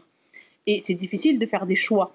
Parce que pas tout le monde est doté de bon sens. Il y a plein de gens aussi qui pensent avoir du bon sens, mais finalement, c'est pas tant ça. Donc moi, j'aimerais savoir qui va venir engueuler quelqu'un. Et j'ai envie de leur dire, tous ces gens qui donnent des injonctions de parentalité euh, de n'importe quel euh, type que ce soit, bah, est-ce que vous, chez vous, c'est toujours nickel, quoi. Est-ce que vous, chez vous, ça marche à la baguette? Est-ce que vous, chez vous, tout le monde se couche à la même heure? Est-ce que moi, j'aimerais savoir. Et c'est ça qui est difficile, c'est que on donne des injonctions à des, à des gens, mais comment ça se passe dans les autres maisons? Surtout quand tu éteins Instagram ou TikTok, bah après, tu n'as pas la réponse. Hein. Tu as ce qu'il faut pas faire, mais tu n'as pas la réponse. As le, oui, ce qu'on ne sait pas, c'est que ce qu'on sait pas, c'est que Rémi, il a quand même fait une couronne et un trône à sa fille, donc bien sûr, euh, enfin, voit tout ça, euh, forcément, quoi, forcément. Il y a un moment, faut arrêter Rémi, hein. faut arrêter les paillettes et tout, la baguette magique, faut arrêter. Hein. Je plaisante évidemment. Mais en fait, euh, Marilyn, tu dis ça presque avec, enfin oui, tu dis ça avec humour, le fait qu'il n'y ait pas de police des parents chez soi. Mais d'un autre côté, sur le versant comment dire, plus grave euh, sur les châtiments corporels, sur les violences physiques. Quand je dis, euh, quand je dis à quelqu'un que bah, moi je, ne tape pas ma fille euh, et qu'on va me poser, qu'on va me dire, qu'on va me rétorquer, bah oui, mais moi j'en suis pas mort et puis c'est comme ça qu'on apprend aux enfants. Sinon comment on fait, etc. Et que je leur explique, bah c'est quand même interdit par la loi. Et ben on me répond, oui, il y a la loi, mais moi chez moi je fais ce que je veux. Donc en fait, dans, les deux côtés, tu vois, dans, le côté effectivement où il faut quand même se protéger des injonctions et qu'effectivement, il n'y a personne qui va nous taper dessus si on n'obéit pas à ces injonctions un peu, un peu folles furieuses. Mais d'un autre côté, ça devient un réel argument de dire bah, chez moi, euh, mes volets sont fermés et personne ne me voit, je fais ce que je veux et puis euh, je m'en fous de la loi. quoi. Bah après, est-ce qu'on n'a pas un peu de bon sens pour entendre et pas forcément écouter? Moi, j'entends beaucoup de choses, hein, mais j'écoute pas forcément. Après, il y a des, je pense qu'il y a des choses identifiées et il y a, aussi beaucoup de choses que je fais. Par exemple, tu vois, moi, j'ai, ma fille a vécu en état de souffrance psychologique avec moi parce qu'elle ne supporte pas le second degré, elle comprend pas le second degré, elle comprend pas l'ironie. Bon, elle a appris de son père, qu'est-ce que vous voulez que je vous dise? Moi, je ne fais que de l'ironie et que du second degré. Du coup, ma fille Julia, qui a 20 ans aujourd'hui, je me trouvais très intéressante à ne faire que du second degré et de l'ironie, elle ne comprenait rien. Bah, j'ai passé plus de temps alors attention, tout est relatif, hein, euh, à lui dire, mais je, enfin, euh, à plutôt, et une fois que j'ai intégré le fait de dire, non, mais en fait, on n'a pas le même humour, elle comprend pas ce que je lui dis, et c'est pas pour ça que c'est quelqu'un qui est euh, inférieur ou moins machin, ou moins ci ou moins ça. Mais j'ai eu, et pourtant c'est mon métier, je veux dire, j'ai mis un temps à capter que Julia, elle fonctionnait pas du tout comme ça. Mais personne n'est venu me dire, il n'y a aucune police des parents m'a dit un jour, euh, bah, tu sais, peut-être que tu devras arrêter le second degré avec ta fille. Tu vois, c'est en fait, c'est une question de ressenti. On fait, tout le monde fait des erreurs, tout le monde fait des trucs. Moi, celui qui me dit, je suis chez moi, je fais ce que je veux, j'ai envie de te dire, tant que, tant que tu ressens pas que l'enfant est en danger, chacun fait ce qu'il veut. Évidemment qu'il y en a qui ont été élevés avec des claques et avec des, et avec des coups de, de martinet. Oui, personne n'en est mort, ou, certains sont morts. Mais je pense que ce qui est, ce qui est difficile, c'est de jauger et de prendre les choses pour soi ou pas pour soi. Je pense que les gens un peu éveillés, tu vois, j'ai envie de dire qu'on est un peu éveillé, ben, tu te fais, tu te fais un espèce de supermarché des conseils et tu prends que ce que tu as envie. En fait, quand tu arrives au supermarché, tu prends pas tout dans ton chariot. Tu prends ce que ce que dont tu as besoin. Ben, le, fait de, se, de, de, réfléchir et de, et de douter et, le fait de, d'être ouvert et d'avoir des antennes ouvertes sur la société, ben, c'est comme le supermarché. Tout ne t'intéresse pas et tout ne te convient pas. Euh, tu vois, je pense que c'est, je pense que c'est bien et de se protéger aussi parce que tu vois, évidemment qu'il y a des gamins qui se prennent des torgnoles, évidemment, c'est dramatique, mais mettre à distance aussi. Moi, je pars du principe que tant que quelqu'un n'est pas, tu vois, dans ma pratique et dans mon métier, si je sens pas l'enfant en danger, bah je me je mène plus de combats qui ne sont qui ne sont pas les miens en fait. Tu vois et je me protège un peu. Peut-être que je suis pas, euh, mais il m'est arrivé d'aller dénoncer deux trois, enfin dénoncer, d'aller faire des demandes de d'enquête de, sociale, de faire des demandes de parce que parce que c'était de ça c'était mon ressort, tu vois. C'était ma manière de. Mais il m'est arrivé aussi euh, où on me dit non mais de quoi tu te mêles? Finalement il se passe rien chez eux. Tu vois, et ça, ça te pollue. Quand tu es un peu sensible, quand tu es un peu humaniste, bah, ça te pollue vachement. C'est un, peu, un peu compliqué. Du coup, je mets un peu à distance. J'espère qu'on ne me jugera pas comme quelqu'un d'égoïste, mais, euh, mais je mets à distance. Et pour avoir mené beaucoup d'informations préoccupantes, parce que ça s'appelle comme ça quand on est fonctionnaire, euh, on a beau avoir signalé certaines familles qui tapaient ouvertement leurs enfants en REP, on a vu que ça n'avait pas suivi derrière. Donc ça veut dire qu'on peut faire des informations préoccupantes quand on est certain de voir les bleus, les coups, les cicatrices et les non-soins. En réalité, malheureusement, ça ne suit pas toujours. Donc ça veut dire que l'éveil, c'est très intéressant et on, l'a fait à notre niveau avec les enfants, mais c'est bien entendu les parents auxquels il faudrait parler, expliquer et coordonner d'autres solutions. Parce que je vais le répéter, eux, ils sont persuadés de ne pas avoir d'autre choix si on leur amenait d'autres choix, ils pourraient se dire ben je vais essayer. C'est comme tu disais au supermarché, ils prennent toujours le même steak parce qu'ils n'en ont pas essayé d'autres, ils n'imaginent pas qu'il y en a d'autres. Si on leur proposait d'essayer un autre aliment ou un autre outil, peut-être qu'ils pourraient s'en emparer. Mais pour l'instant, ils n'ont pas le besoin d'essayer autre chose. Ils sont convaincus que c'est la meilleure façon de faire, soit par opposition avec leurs parents, soit par répétition avec leurs propres parents. Ils se disent je fais comme ça parce que pour moi c'est bon, sans imaginer que ça puisse être autrement. Donc on peut les inciter, on peut les inviter, on peut leur proposer, mais on ne fera jamais à leur place. À un moment, oui, il y a une posture à admettre qu'on ne va pas sauver tous les enfants, on ne va pas sauver tous les parents, mais on peut quand même informer, on peut quand même mettre à disposition une partie de choses qui sont toxiques dans la parentalité positive, à savoir les listes de il faut, il faut, il faut, et de se dire que les émotions de l'enfant et les émotions du parent, à un moment, c'est des très très bons indicateurs. Si on voit que l'enfant n'est plus jamais en joie et qu'il enchaîne déception sur frustration, sur peur, sur colère, sur tristesse, c'est quand même un bon indicateur qu'il y a quelque chose qui va pas bien à la maison. Enfin, moi, ça a toujours été un indice pendant les 22 ans de, de, de REP+. On accueille Sandrine et Will. Bonjour, bienvenue. Que pensez-vous de tout ça? Dis-nous, Sandrine. On t'entend. Enfin, moi, je ne l'entends pas.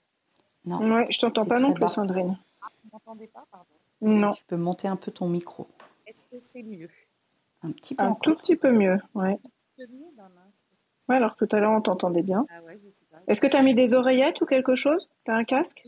J'ai rien changé. Alors, bah, je vais laisser euh, parler Will, du coup. Peut-être, euh, ouais, éteins et rallume ton téléphone, peut-être. Je, vais faire ça, je reviens. Tout de suite. tout de suite.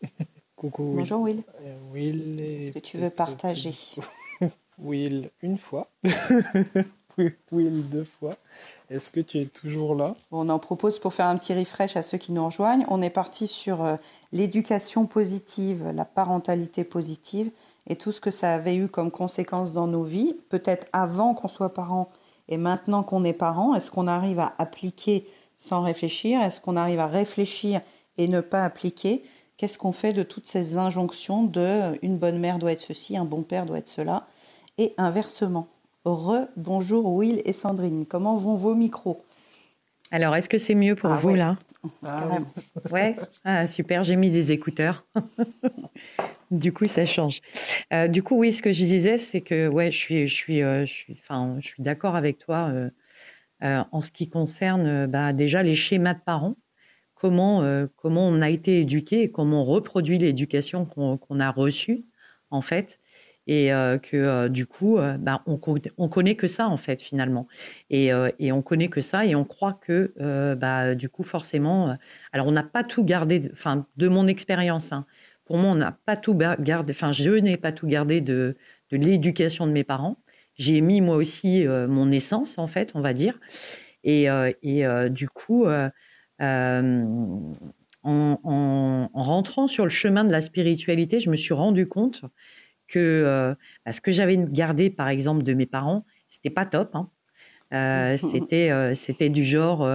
alors j'ai longtemps culpabilisé par rapport à ça parce que bah, forcément, en tant que mère, tu as l'image de la bonne mère, tu vois, qui est là, est présente, être une bon, un bon parent, être une bonne maman, enfin bref. Et du coup, c'est vrai que j'ai longtemps culpabilisé par rapport à ça parce que, bah, tu sais, c'était les repas de famille, tu racontes les conneries de tes gosses, tu vois. Mais enfin, je veux dire, c'est hyper humiliant en fait, en tant qu'enfant, d'entendre euh, ta mère dire, euh, voilà, euh, bah ouais, cette semaine, celui-là, il m'a fait ça, ou celle-là, enfin, voilà, des trucs comme ça. Et, et en fait, ça m'a ramené à mon histoire parce que, parce que bah, mes parents faisaient ça avec moi, en fait. Mmh. C'était, tu le grand repas de famille avec toute la famille, et c'était ça. Et je me suis dit, mais j'en ai vachement souffert, en fait. Mais quand tes parents, tu t'en rends pas compte, et c'est qu'après, une fois que tu as une introspection justement euh, sur tout ça, que là, tu te dis, ah ouais, quand même. Et puis après avoir écouté pas mal de choses aussi, et euh, tu te dis, ah ouais, quand même. Et je pense que oui, euh, effectivement, on connaît que ça. Du coup, on n'a pas, n'a pas une autre vision d'un apprentissage, de comment on pourrait élever autrement nos enfants. Et du coup, on connaît que ça. Et si on ne nous montre pas autre chose, bah on reste enfermé dans ce truc-là en pensant effectivement bien faire parce que c'est pas, euh, pour moi, c'est pas conscient en fait. Hein. C'est vraiment de l'inconscient. Euh, et, voilà, il s'agirait de mettre effectivement un peu plus de conscience. Voilà mon avis. Puis la plupart du temps, on a le nez dans le guidon aussi hein, quand on devient parent. On n'a pas la vision à long terme. Donc si on a réfléchi un petit peu avant d'être parent, bah, ça nous fait une base de secours.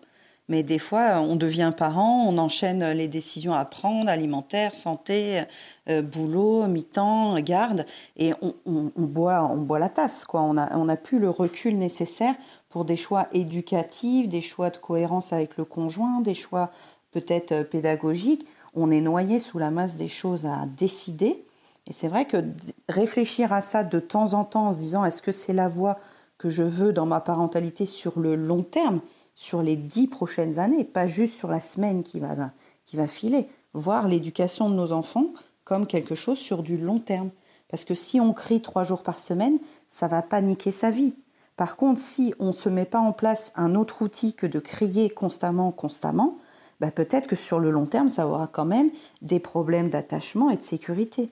Donc on peut faire des balanciers régulièrement entre là, au jour le jour, qu'est-ce que je vis dans ma parentalité? Est-ce que j'en suis content? Ou est-ce que je ne trouverai pas ailleurs des pistes pour mettre à jour ce que je crois être la seule voie possible? Mais il faut sortir le nez du guidon pour arriver à faire ça, je crois. Ce qui n'est pas confortable pour tout le monde. Oui, je suis d'accord avec toi. C'est pareil, on parlait tout à l'heure avec Julia et Rémi de, de, de s'observer et de prendre conscience euh, de tout ça, en fait. Et euh, je pense qu'en tant que parent, c'est important aussi d'être capable de justement de s'observer et de prendre conscience. Mais encore faut-il, tu vois, avoir un déclic pour moi, un déclic qui dit attends là ça va pas, c'est pas, il y a un truc qui est, qui est dissonant, c'est pas bon quoi en fait. Et, euh, euh, ouais, je crois que c'est ça part pour moi d'un déclic en fait. Bah merci, tu restes avec nous hein, pour réintervenir. Avec plaisir. tu es revenu. Mmh. Coucou Will. Allô, vous m'écoutez? On t'entend là. Ah, merci. Euh, je voulais dire que j'ai eu la chance de commencer à expérimenter la parenté positive euh, lorsque ma fille devait naître. Ça a commencé avec euh, la découverte de Montessori. Je dois dire que jusqu'à maintenant, le principe pour moi, il est encore difficile, mais tout à l'heure, c'est Sandrine qui est en train de dire que nous nous reproduisons en fait les schémas parentaux que nous avons eus de nos de, de nos parents en fait. C'est bizarre d'utiliser deux fois le mot parent dans la même phrase. Euh, sauf que j'ai eu la chance de tomber sur un livre qui a changé ma vision de la parentalité. Le titre de ce livre, c'est Le courage d'être le courage d'être heureux et ça a été écrit par deux euh, japonais. Je crois que la traduction n'est pas encore en français, n'est qu'en en allemand et en anglais. Et à l'intérieur, il y a un des auteurs qui joue le rôle d'un enseignant et qui est devant une classe et il, il, essaye au départ de ne pas évaluer ses élèves, du moins de ne pas les complimenter et surtout de ne pas utiliser, de ne pas réprimander. Et il constate en fait qu'il arrive à, à, je veux dire, à ses limites et commence à complimenter tout simplement parce qu'il se dit ok je vois la joie dans les yeux des enfants et qu'on sort. Mais après il se rend compte en fait qu'il rend les enfants assez dépendants de de, de ses compliments et qu'à chaque fois qu'ils ne sont pas complimentés en fait ils sont malheureux et, et deviennent un peu trop ténueux et qu'on sort. Donc euh, à partir de là lorsque ma ma fille aînée, euh, j'ai pris la décision en pleine conscience, naturellement, d'expérimenter deux choses. Parce que dans ce livre, ils disent que dans ce livre, il dit euh, d'abord parentalité positive commence par nous, mm. l'être humain, avant de passer en, en thème de, de prendre le rôle de parent en se disant, OK, je suis en face d'un autre être humain déjà. Donc prendre l'enfant, de se dire que l'enfant est euh, mon égal, mais nous n'avons pas la même valeur. C'est ce que vous, tout à l'heure, je crois, c'était Marilyn qui était en train de parler de ce, fait, ou je crois Séverine, qui disait, euh, oui, le consentement avec l'enfant, mais en même temps, euh, la fonction d'un parent, c'est de protéger son enfant. Donc, si l'enfant est malade, il faudrait euh, lui donner ses médicaments. Donc, savoir que ma fille était mon égale, mais nous n'avions pas la même valeur, m'a permis d'expérimenter deux choses que on ne peut pas forcer chez un être humain, c'est-à-dire le respect et l'amour. Le respect étant le fait d'accepter toute personne comme elle est, euh, sans pour autant lui enlever ce qu'elle est et l'avoir en lui donnant la valeur qu'elle a en tant qu'être humain. Et l'amour, pour moi, et dans ce livre, c'est le courage d'être heureux. Donc, à partir de là, j'ai juste décidé de, du moins, je, je, sais pas, parfois j'entends des noms quand, quand, quand elle décide de me dire non. Euh, je me pose toujours la question à quoi est-ce qu'elle dit oui en fait? Et c'est ce vers ce oui là que je vais et j'essaye de, de, comprendre en fait, comme si j'étais en train de comprendre euh, aussi un, un, adulte en fait, lui poser la question de savoir ok quand tu dis non, tu dis oui à quoi? Et c'est par rapport à, donc, à ce oui que je lui fais comprendre, du moins je ne vais pas lui faire comprendre qu'on essaye de cheminer ensemble pour savoir si le non est toujours euh, quelque chose euh, pour elle de a une valeur négative ou positive ou peut-être pourrait quelque chose d'intéressant pour elle. Et euh, en toute chose, en toute chose, franchement, même quand c'est parfois c'est pas difficile, je me dis euh, l'aimer elle, c'est prendre, c'est prendre le temps quelque part, en pleine conscience, d'essayer d'être heureux avec elle. Par cela, je voudrais dire même les moments les plus difficiles, c'est de toujours voir en dans ces moments-là euh, qu'elle est en train d'apprendre quelque chose, que c'est le, le, fait de le, fait de lutter dans sa zone de confort en ce moment va lui permettre pouvoir apprendre quelque chose en plus. Certes, c'est pas agréable sur l'instant, c'est peut-être des pleurs parfois, c'est parfois euh, euh, des, des, des, des reprimandes, c'est parfois des papas, tu ne me comprends pas et qu'on sort. Mais quand on dépasse cela et quand on va vers je sais pas, vers l'instant où ses yeux s'écarquillent, il y a des milliers d'étoiles dans les yeux, dans son regard. On a l'impression juste d'être transporté par son sourire quand elle comprend en fait le pourquoi est-ce qu'on est en train de l'amener là-bas. Eh bien, ça vaut tout le bonheur du monde quelque part. Donc, c'est en quoi pour moi la parenté positive a changé ma vie et je pense aussi à changer la sienne. Merci. Elle a quel âge maintenant ta fille, oui Elle a trois ans depuis lundi. C'est le bon moment hein, pour mettre tout ça en place. Hein. C'est beau d'avoir vu ça avant qu'elle fasse ses premières crises émotionnelles et que tu ne le prennes pas personnellement en fait. Parce que là, tu as mis les bases de... Euh, elle a, elle a une autonomie, elle a une identité et elle ne fait pas ça contre toi, elle fait ça pour nourrir ses propres besoins et ses propres valeurs à elle. Et c'est un décodage à faire au quotidien de toutes les actions de nos enfants, que ce soit en classe ou à la maison. Ça a un sens. Toutes les actions qu'ils sont en train de faire, ça nourrit peut-être leurs besoins de liberté, euh, d'essai, d'exploration, de détente, de connexion, de contact. Ça peut être maladroit comme stratégie, parce qu'ils n'ont pas encore un éventail euh, très grand d'actions possibles.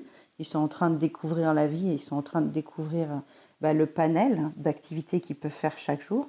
Mais que nous, au moins, si on regarde ça d'un œil euh, extérieur et bienveillant et qu'on ne le prend pas comme une attaque personnelle et qu'on ne le prend pas comme un défi au sens il me cherche, comme font les, les gros titres de certaines spécialistes de parentalité, en effet, on voit l'enfant d'un autre œil et on peut créer une relation de confiance avec lui et installer des vrais temps de qualité. Et l'âge de 2-3 ans, il est assez pivot en ce sens-là, parce que c'est l'âge qui va nous challenger au niveau de nos propres émotions et de nos propres réactions, parce que jusqu'à l'âge de 18 mois, l'enfant, il était quand même plutôt à l'écoute de ce qu'on lui mettait en place, de notre petite organisation, de notre petit emploi du temps. Et comme après il s'affirme et qu'il est en pleine autonomie, en plein développement, ça se gâte à la maison. Et donc si on a la, si on a la, chance et la conscience de se mettre en recul et de prendre un petit peu de distance et de voir qu'il fait ça dans son propre développement, dans son propre enthousiasme. Et tu parlais de Montessori. En effet, hein, les, travaux de Montessori, et là qui ont été remis à jour par euh, notamment Céline Alvarez avec les neurosciences, font état du développement incroyable du cerveau et de la maturité intérieure d'un enfant, qui bien souvent est entravé par une organisation très stricte, très ferme, très autoritaire, donc soit de l'école, soit de, leurs parents, soit du milieu où il vit, et qui petit à petit éteignent ses facultés de curiosité, d'attention, de flexibilité cognitive, de, d'envie de découvrir le monde comme un scientifique. Et si on est un parent fermé et on est un parent craintif par rapport au fait qu'on se fasse bouffer par le comportement de notre enfant, on va être très... Euh, alors je, vais dire fermé parce que j'ai pas l'autre mot qui me vient. On va être très fermé sur les règles de peur d'un débordement, de peur de perdre la maîtrise, de peur de perdre le contrôle, contrôle. Mais tout ça, c'est des peurs qui viennent de nous. L'enfant, par nature, il a des compétences il cherche la limite, bien sûr, il cherche le cadre, il cherche à comprendre, il cherche des explications, il cherche du contact, mais il ne met pas en doute notre euh, vérité, il ne met pas en doute notre légitimité. C'est n'est pas lui contre nous.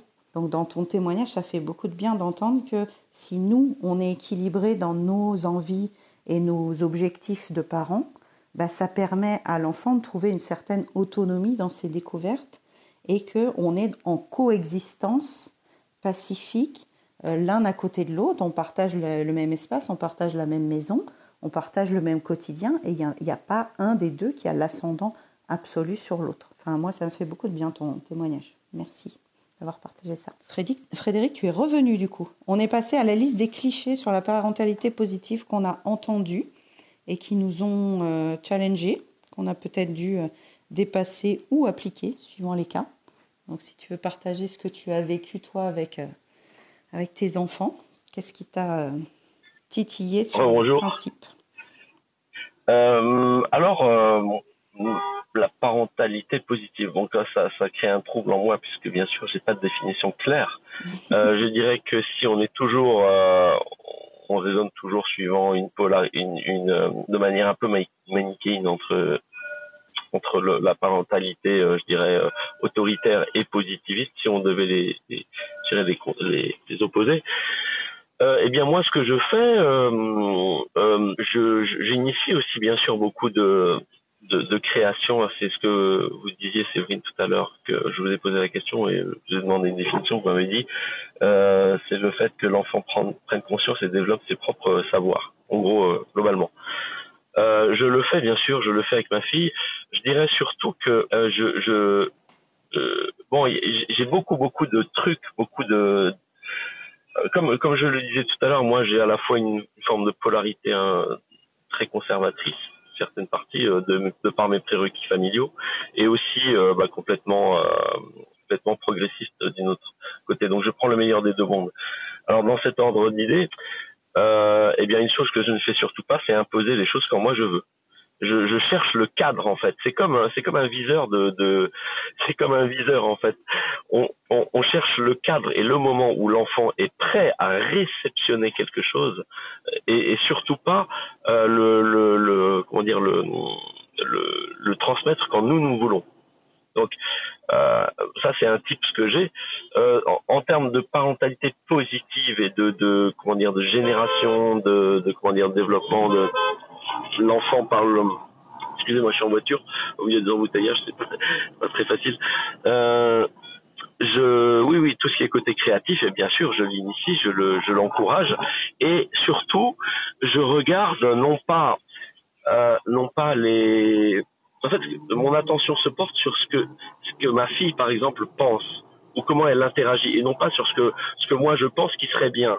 Colorier le contour euh, d'une ligne, c'est un exercice et à un moment donné, il faut passer le message que colorier à l'intérieur d'une surface fermée, euh, euh, euh, c'est important.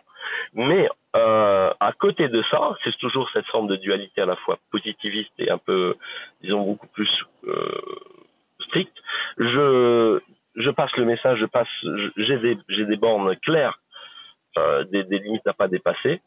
Euh, mais d'un autre côté, bien sûr, je m'occupe beaucoup de savoir comment elle raisonne, ce que cela signifie pour elle. Je rentre, et ça, je pense que c'est peut-être une erreur que font beaucoup de parents, c'est qu'ils euh, voilà, ils assènent des choses sans, vous, sans comprendre du tout les processus. Euh, ma fille, elle a des éclairs, par exemple, d'originalité parfois, mais je comprends pas d'où ça vient. Eh bien, je la suis, mais je la suis dans son, dans son, comment dire, dans sa logorée, parce que, eh bien, ça, ça m'aide à, à moi-même à, euh, comment dire, comprendre et euh, j'aurais tendance à dire sécuriser son, sa pédagogie, c'est-à-dire euh, rentrer à l'intérieur de ses propres processus pour les comprendre et pour m'y adapter. Voilà. Donc, en termes de positivisme, voilà, qu'est-ce que je, je, fais de positiviste Peut-être que c'est ça. Euh, bon, je fais, j'ai beaucoup d'autres beaucoup d'autres choses. Euh, en termes de, par exemple, tout à l'heure, je vous ai entendu parler rapidement. Alors j'étais un peu pris parce que j'attendais un rendez-vous. Je vous entendais, je vous entendais parler d'autorité et de, de fait que carrément euh, de, que certains parents tapent leurs enfants. C'est juste délirant. Euh, quelque chose de positiviste, qu'est-ce que je pourrais faire? Je, je, je ne, je n'utilise jamais l'autorité ou la sanction sans m'assurer que ma fille ait compris pourquoi ça c'est bien ou pas bien. Mm. Parce que ça c'est une violence quoi. Mm. On est puni sans comprendre pour, sans comprendre. Voilà. Une fois, mes beaux-parents ont une très belle boîte, une très belle table en bois euh, de chêne forgé, etc., etc. Et il y a une plaque de verre dessus. Ma fille a renversé de l'eau. L'eau est passée entre le verre et la table. C'était une catastrophe parce que le bois étant naturel, eh bien, il va s'imbiber d'eau. Eh bien, euh, bon, euh, je dirais que mon épouse, elle a été un peu directe. Elle a tapé une crise. Je lui ai dit non, écoute, s'il te plaît, euh, on va lui faire venir. Je, je l'ai vu, je suis venu. Par contre, je ne suis pas du tout contre la contrainte. Je l'ai prise par la main, je l'ai prise par le bras et je l'ai forcé à venir à côté de la table. Mais je lui ai dit droit dans les yeux. Je me suis baissé à son niveau, je l'ai regardé droit dans les yeux parce que c'est très important la posture physique qu'on a pour passer un message. Et je lui ai dit regarde, je t'explique. Cette table elle est en bois. Et je lui ai tout expliqué avec un langage, un langage très simple. Et je lui ai dit ça c'est pas bien. Voilà, ce que tu as fait n'est pas bien. Voilà. Donc je m'assure de comprendre que ma fille ait compris euh, pourquoi euh, éventuellement elle peut être punie et que la prochaine fois elle n'aura pas le droit à elle n'aura pas droit de, elle n'aura pas d'excuse parce qu'elle saura. Voilà. Donc qu'est-ce que voilà, qu'est-ce que je peux faire de progressiviste voilà. Euh, je, pense que je suis très pédagogue. J'utilise un, une syntaxe, un langage qui est très clair avec un vocabulaire fourni, je donne beaucoup de synonymes, de, voilà, de, de, de, des mots, je les encadre avec énormément de, enfin, avec plusieurs contextes. Quand j'apprends un mot à ma fille, je lui donne un contexte différent. Je conjugue le verbe si c'est un verbe euh, avec des formes différentes, au passif, à l'actif, de telle manière à ce qu'elle définisse elle-même dans son, sa, sa, son vocabulaire toute, toute la, tous les contours en fait du mot. Voilà. Donc, euh, qu'est-ce que je fais de progressiviste et, les, alors, les clichés qu'on peut avoir sur le progressivisme, bah, c'est justement, euh, par exemple, le fait, je pense que vous l'avez évoqué tout à l'heure, le fait d'appliquer des méthodes. Euh, faut pas appliquer des méthodes sans comprendre la règle, sans comprendre l'esprit qu'il y a derrière. C'est vraiment euh, une ineptie, quoi. Voilà, je ne sais pas ce que je peux dire de plus là-dessus. Euh, je pense voilà, euh, il faut comprendre l'esprit de la règle avant d'appliquer la règle, que ce soit du positivisme ou pas. Je reviens sur, en fin de, compte, pour, pour, conclure, je dirais juste que euh, le, le, positivisme, c'est bah, c'est peut-être un peu un effet de mode aussi, quoi. Je suis pas du tout contre une évolution de la pédagogie par rapport aux générations précédentes. Ça, c'est un fait. Mais hum, qu'est-ce qu'on pensera du positivisme dans 20 ans ou 30 ans, quoi? C'est ça la question que je pose. Euh, je suis pas contre du tout. Hein. Je sais pas si c'est positiviste ce que je, ce que je, enfin, mes pratiques sont, mes réflexes, mes habitus, ils sont, est-ce qu'ils sont positivistes ou pas, je ne sais pas. En tout cas, bon, ma mère était prof, hein, donc il y a quand même une petite fibre pédagogique à la base. euh, donc euh, voilà. Mais euh, bon, voilà, je, je, pense que le positivisme c'est pas c'est pas une c'est pas une solution. Euh, on n'achète pas des solutions euh, toutes faites. Hein. Ça c'est c'est euh, et comme Séverine vous le disiez tout à l'heure, c'est tout à fait vrai. C'est à l'instant qu'on juge de la situation. Euh, ça c'est clair. Hein. C'est clair. Hein. Il y a des moments où on passe des messages, d'autres non. Et c'est à nous de nous adapter. À, à un moment donné, un enfant, il, il est ouvert à certaines idées il faut lui faire passer. Ah, c'est pas la peine d'insister quand il est, veut pas absorber. Hein. Il, est, pris par autre chose. Il veut faire, euh, il veut faire, euh, voilà, il est excité. Euh, bon, bah, faut, faut laisser couler. C'est à nous de nous adapter. C'est de l'analyse permanente. Hein. C'est une évidence. Alors, ça me permet d'apporter la nuance qui est, en train de se développer dans l'éducation. Donc, merci pour ce rappel. On a deux possibilités de vivre notre vie. Hein, la plupart du temps, on peut vivre notre vie avec un état d'esprit de croissance en se disant qu'à chaque instant, on peut évoluer, changer et mettre de la nouveauté dans nos vies. Ou alors, on peut vivre notre vie avec un état d'esprit fixe, à savoir c'est comme ça et pas autrement, c'est comme ça que j'ai appris, je ne changerai pas, de toute façon, euh, je ne peux pas faire autrement. Donc, on, on a déjà ces deux choix possibles. Pour certaines personnes, ça paraît évident et pour certaines personnes, ça paraît très nouveau parce que l'habitude, ça renforce, l'habitude, ça sécurise. On est euh, dans une euh, zone de confort et on n'est parfois pas prêt à évoluer où la vie nous a fait déjà évoluer euh, les deux dernières années et là on est au max donc on ne veut pas se remettre en cause. Néanmoins, il existe une façon de se remettre en cause constamment, bah, c'est tout simplement de regarder nos enfants. Nos enfants, ils peuvent chaque jour nous remettre en question parce que eux-mêmes sont dans un état d'esprit de croissance. C'est inhérent au fait d'être un enfant. Chaque jour, ils mettent à jour leur base de données intellectuelle, chaque jour, ils, mettent à jour leur base de données sensorielles, euh, émotionnelles, et ils font des progrès à une vitesse que nous, on a oubliée. Parce que eux, ils sont en plein développement entre 18 mois et 5 ans. Ils vont décupler leur connexion neuronale, ils vont décupler la puissance de leur cerveau. Et si nous, on est à l'écoute à ce moment-là, on leur permet de se révéler et d'être à pleine capacité de leur potentiel, en fait, cognitif, sensoriel, émotionnel et tout ça. Si nous, on est dans un état de, si on, est dans un état fixe et qu'on dit non, non, c'est comme ça, non, c'est comme ça parce que j'ai décidé, parce que j'ai appris comme ça, parce que ta mère faisait comme ça, parce que ma mère faisait comme ça, on éteint tout ce potentiel qui ne demande qu'à éclore. Hein, c'est comme si on mettait une grosse bâche sur euh, les graines du jardin et qu'on dit non, c'est comme ça, j'ai décidé que vous ne prendriez pas le soleil, j'ai décidé que vous n'alliez pas pousser, c'est moi qui décide, c'est moi le chef. Donc c'est une option possible. Et dans le REP, il y a des parents qui refusaient une remise en question, quelle qu'elle soit, que ce soit dans leur façon de parler à leur enfant. J'avais beau leur dire que verbaliser, c'était important, que se mettre à la hauteur de leur enfant, comme tu dis, c'est important. C'est euh, le premier épisode de mon podcast, se mettre à la hauteur de l'enfant pour comprendre qu'on euh, est euh, là, à l'écoute de ses ressentis, à l'écoute de ce qu'il vit et à l'écoute de ce qu'il traverse émotionnellement. Mais certains parents ne sont pas capables de le faire parce qu'ils sont dans un état d'esprit fixe. Et d'autres parents sont dans un état d'esprit de croissance et ils sont prêts à se remettre en question. Donc bien entendu, c'est plutôt avec ces parents-là que je choisis de travailler parce qu'ils sont prêts à grandir, ils sont prêts à évoluer, ils se disent qu'il y a d'autres solutions, qu'il y a d'autres outils. Et donc c'est à moi après de leur présenter les outils qui leur feraient le plus de bien, parce que des outils, il y en a une trentaine, donc euh, je ne vais pas présenter les 30 à chaque maman que j'accompagne, mais ils existent, ces outils-là, que ce soit de la communication, de l'écoute, des outils sur les besoins, sur le développement, sur les émotions, ça existe. Et il y a une autre notion que tu nous as amenée là, c'est que l'enfant, il est très sensible à la reconnaissance extérieure. Et euh, c'est ce que Will disait aussi un petit peu, ça peut être euh, tendancieux, en fait, d'aller toujours dans le sens de notre enfant, comme si on faisait des, des compliments. Donc, tu as raison, tu es jolie, tu es formidable, tu es. De ne voir que le côté positif pourrait aussi être un danger, en fait, pour notre enfant. Si on ne voyait que ce qui allait bien, ça pourrait le conforter dans une sorte de je suis le plus fort, je suis capable de tout, je suis invincible, je suis. Non, la nuance, elle est aussi là-dedans, dans notre façon de poser des mots. Là, on peut dire Ah, bah oui, tu as, as pris du vert et du rouge sur ton dessin, tu me racontes un peu comment tu as fait. De poser des questions de curiosité, on appelle ça en discipline positive, de s'intéresser à ce que fait l'enfant et de ne pas partir directement dans un compliment de Ah, c'est joli, ah, t'es le plus fort, ah, t'es es mon chéri d'amour, ah, je t'aime. Par définition, il sait qu'on l'aime, on n'est pas obligé de remplir la coupe à rabord de compliments et de, choses un peu. Euh, c'est un peu. C'est pas hypocrite, mais en tout cas, c'est démesuré.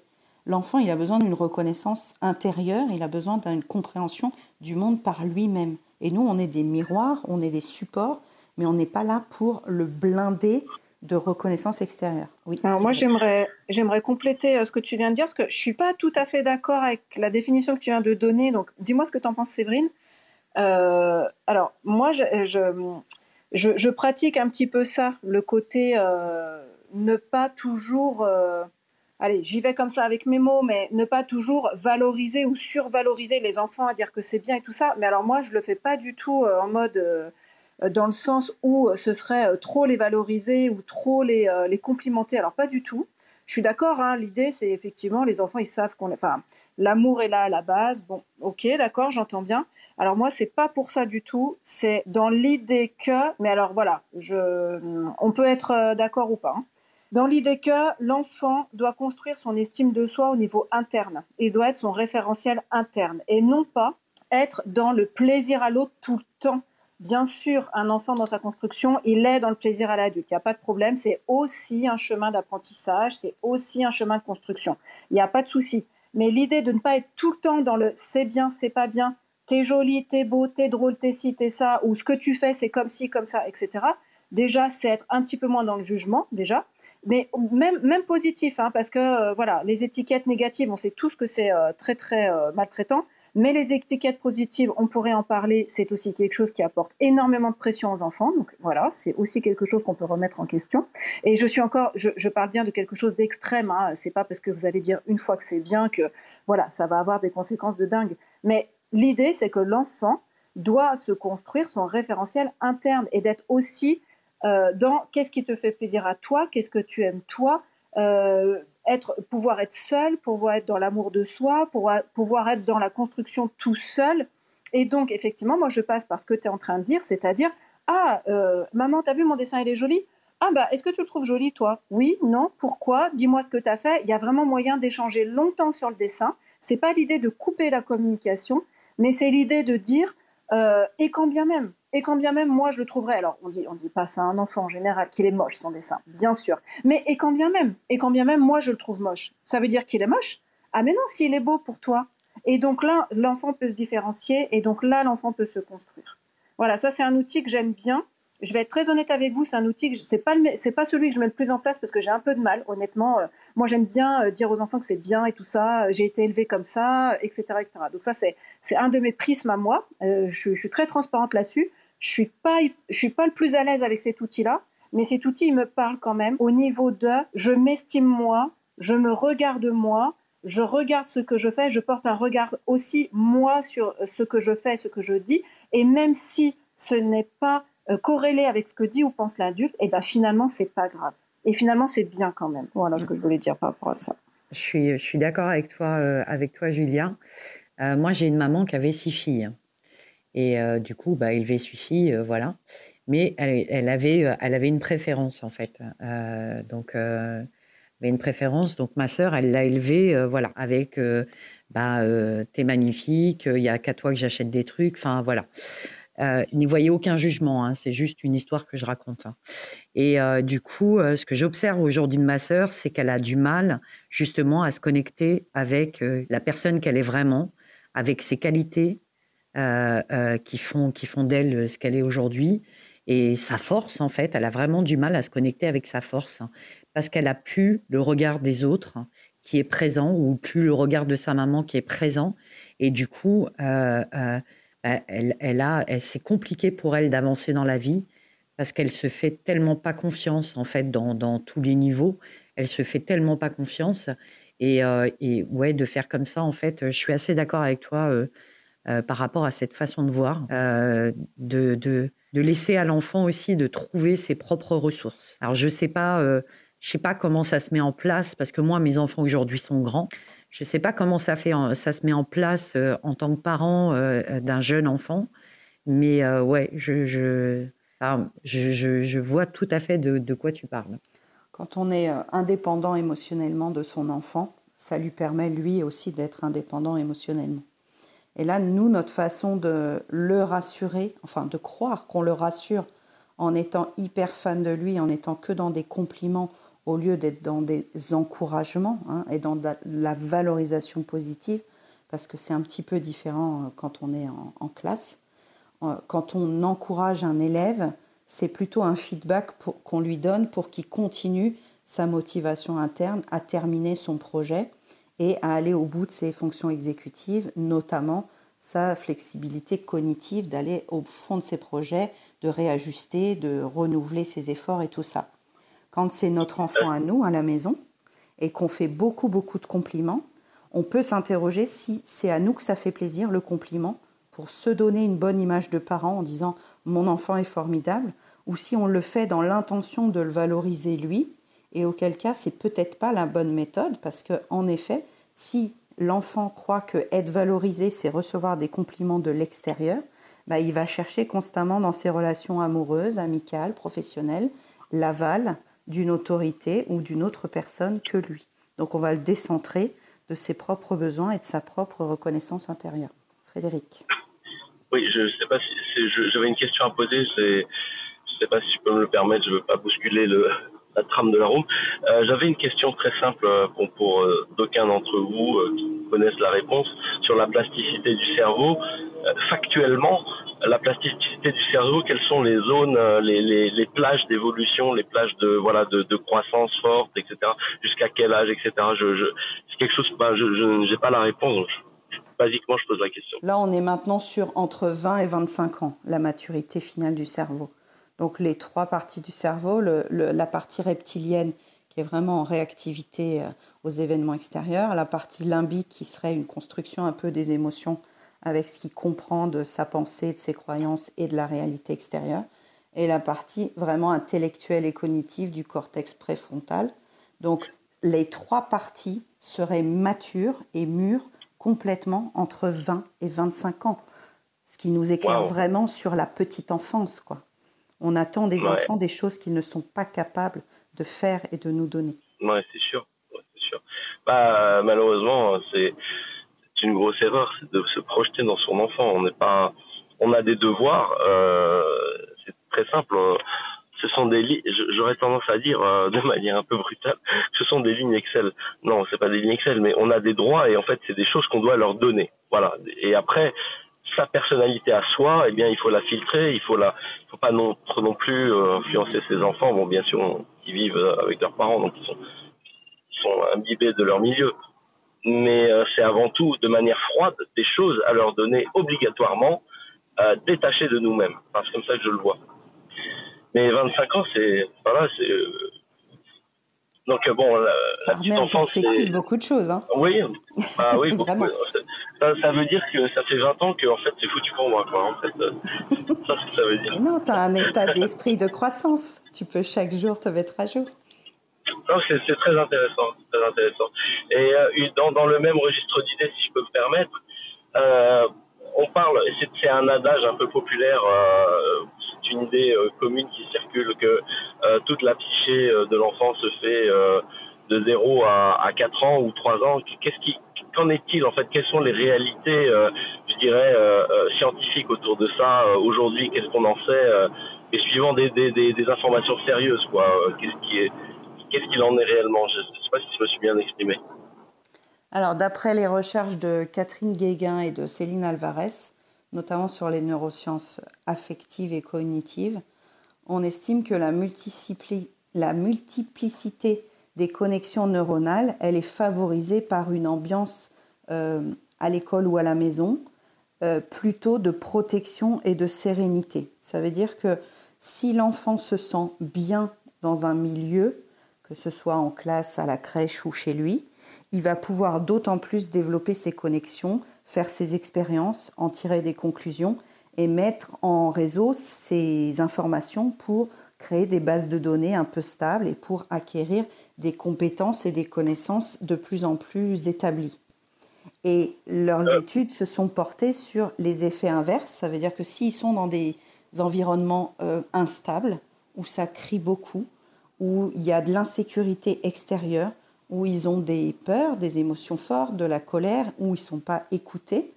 Ça ferait plusieurs sécrétions, notamment d'hormones de cortisol, par exemple, et qui pourraient euh, non seulement freiner le développement des connexions neuronales, mais en plus euh, réactiver, tu vois, les, deux, les deux pôles du cerveau qui seraient un peu plus dans l'émotionnel et dans le reptilien. Ça veut dire que si l'état d'esprit de l'ambiance et tout ça, et qu'il y a un développement, qu'il y a une écoute et qu'il y a une sorte d'empathie et de bienveillance générale, non seulement l'enfant il va pouvoir se co-réguler dans ses connaissances et ses émotions avec l'environnement, mais en plus il va pouvoir se développer intellectuellement. Alors que si il est dans un environnement où ça crie, où ça tape, où il comprend pas ce qu'il vit, non seulement il sera pas serein au niveau de ses émotions et de son développement, mais en plus, ça va l'handicaper pour mettre en réseau ses connaissances scolaires et ses compétences de savoir-être et savoir-faire. C'est ça qui est révolutionnaire, en fait, dans leurs travaux. Et l'école n'est pas prête, on en revient au début de la conversation, l'école n'est pas prête à mettre en place tout ça. D'accord. En fait, je vais juste reformuler ma question. Est-ce qu'il y a des des stades d'évolution euh, ou bien des, des phases de, cristallisation, de, fabrication du, psychisme d'un enfant. Est-ce que cette, euh, cet adage euh, un peu commun qu'on entend souvent comme quoi la psychologie d'un enfant, elle est bien le, enfin, j'oserais pas dire ça, je suis pas du tout spécialiste, je connais absolument rien. Est-ce que cette, y a des structures qui se mettent en, place jusqu'à un certain âge et qu'on peut phaser en fait. On peut on peut définir par phase, on peut on peut remarquer euh, qu'est-ce qu'est-ce que qu'est-ce que vaut cet adage qu'on entend régulièrement et, et, quelles sont les réalités, euh, je dirais, plus scientifiques autour de ça? Je parle de la... Tout se joue avant 6 ans, c'est ça, cette phrase-là? Oui, voilà, tout ça. voilà, qu'est-ce qu'il en est Parce que bon, moi, je, je, suis très méfiant sur, sur toutes ces phrases et ces concepts un peu rapides à, à un peu trop rapide à appréhender. Qu'est-ce qu'il en est réellement euh, de, cela? Est-ce que hum, effectivement euh, euh, les, structures psychiques d'un enfant se, se, fabriquent globalement à 80% avant 6 ans? Qu'est-ce qu'il en est en fait? Qu'est-ce que dit la recherche là-dessus ou, qu'est-ce qui est établi de manière assez vraie aujourd'hui? Voilà, Qu'est-ce qu'on peut en dire sérieusement au-delà de, de de, ce, euh, de ce, cette, euh, cette, notion qu'on entend souvent de, de, définition avant 6 ans, de, majoritairement du cliché d'un enfant. Qu'est-ce qu'il qu en est réellement Ça a permis de vendre beaucoup de livres hein, à une époque. Hein. Ça a permis de vendre vraiment beaucoup de choses euh, en faisant bien peur aux parents, comme quoi il fallait pas merder jusqu'aux 6 ans de l'enfant parce qu'après c'était foutu. Donc là, les recherches en neurosciences disant que la plasticité du cerveau est jusqu'à 20-25 ans nous permettent d'affirmer quand même de façon scientifique que tout est rattrapable tant que le cerveau est encore plastique. Ça veut dire qu'un enfant qui aurait vraiment une expérience de vie épouvantable de ses 2 ans à ses 6 ans, s'il trouve ensuite des personnes qui vont l'écouter, qui vont le remettre dans une cohérence, dans une identité, euh, lui donner un sens et lui donner une manière d'expérimenter, il peut très bien rattraper tout un tas de croyances et de connexions qui ne se sont pas faites dû à une petite enfance, entre guillemets, désastreuse, violente, remplissez les pointillés comme vous voulez.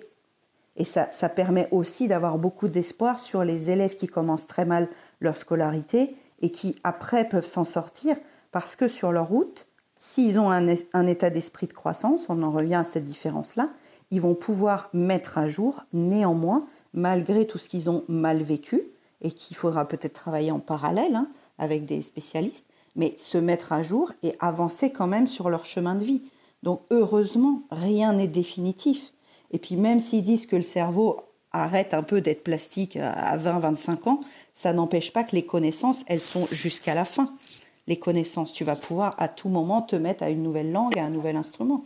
Frédéric, je t'invite, euh, je t'invite aussi à lire sur la résilience. Au-delà, alors ça fait partie aussi des, les apprentissages font partie de la résilience, il n'y a pas de problème. Mais du coup, la résilience c'est un peu plus large que ça. Et donc, euh, voilà, si tu veux aller chercher bah, Boris Cyrulnik, hein, c'est un peu le, spécialiste de l'histoire en France, là, de, cette histoire-là. Euh, donc voilà, c'est comment, euh, comment rebondir même après des, des, situations traumatiques dans l'enfance. Comment finalement tu arrives quand même à te construire, comment tu arrives quand même à être heureux, à avoir un métier, à être dans les apprentissages, à avoir une famille, etc. Je te caricature vraiment l'histoire, mais en fait, c'est ça. Et donc, euh, bah, ça, oui, effectivement, ça parle aussi de, euh, de la plasticité du cerveau, puisque voilà, Boris Cyrulnik lui-même, il a expérimenté ça. Hein. c'est quelqu'un qui a été déporté dans son enfance avec la, Seconde Guerre mondiale, euh, qui a vécu des traumas comme tous ces gens de, de, la Seconde Guerre mondiale, et qui finalement arrive aujourd'hui à être neuropédiatre, etc., etc. Donc lui, il en parle très bien. Donc euh, voilà. Et puis euh, sur cette histoire de tout se joue avant 6 ans, ben moi je rejoins Séverine complètement. Euh, oui, oui, il a vendu plein de bouquins, c'est super, mais mon Dieu, quelle pression. Et en plus, c'est faux. Aujourd'hui, on sait que c'est faux. Ça mettait une chape de sur les parents, hein, les pauvres. En fait, l'angle, l'angle de, l'angle de la réponse sous le, je dirais sous le, la notion de développement neuronal, c'est de, de, réseau de neurones, etc. C'est intéressant. Moi, je parlais, je parlais beaucoup plus de, euh, de définition en termes de psychologie. Hein. Par exemple, le, dénombrement. Il y avait, euh, il y a une, expérience sur YouTube qui était très intéressante d'un pédopsychiatre, euh, alors qui est très connu, je ne sais plus lequel, je m'excuse. Et il montrait vraiment trois enfants à trois âges différents et la manière dont il peut dénombrer ou pas dénombrer, parce que en réalité, enfin voilà, il il a une capacité d'abstraction à un moment donné qui, enfin, qui apparaît à un âge type, quoi. vous voyez ce que je veux dire Le développement neuronal, c'est bon, c'est peut-être intéressant, mais concrètement, en termes de notions psychologiques, euh, c'est beaucoup plus ça qui m'intéresse. Alors ça, ça n'a pas évolué en fait. Ça, c'était déjà quand on était en formation il y a 20 ans. Piaget et Vygotsky ont fait des études là-dessus. Ouais, c'est Piaget, ouais. ouais. Piaget.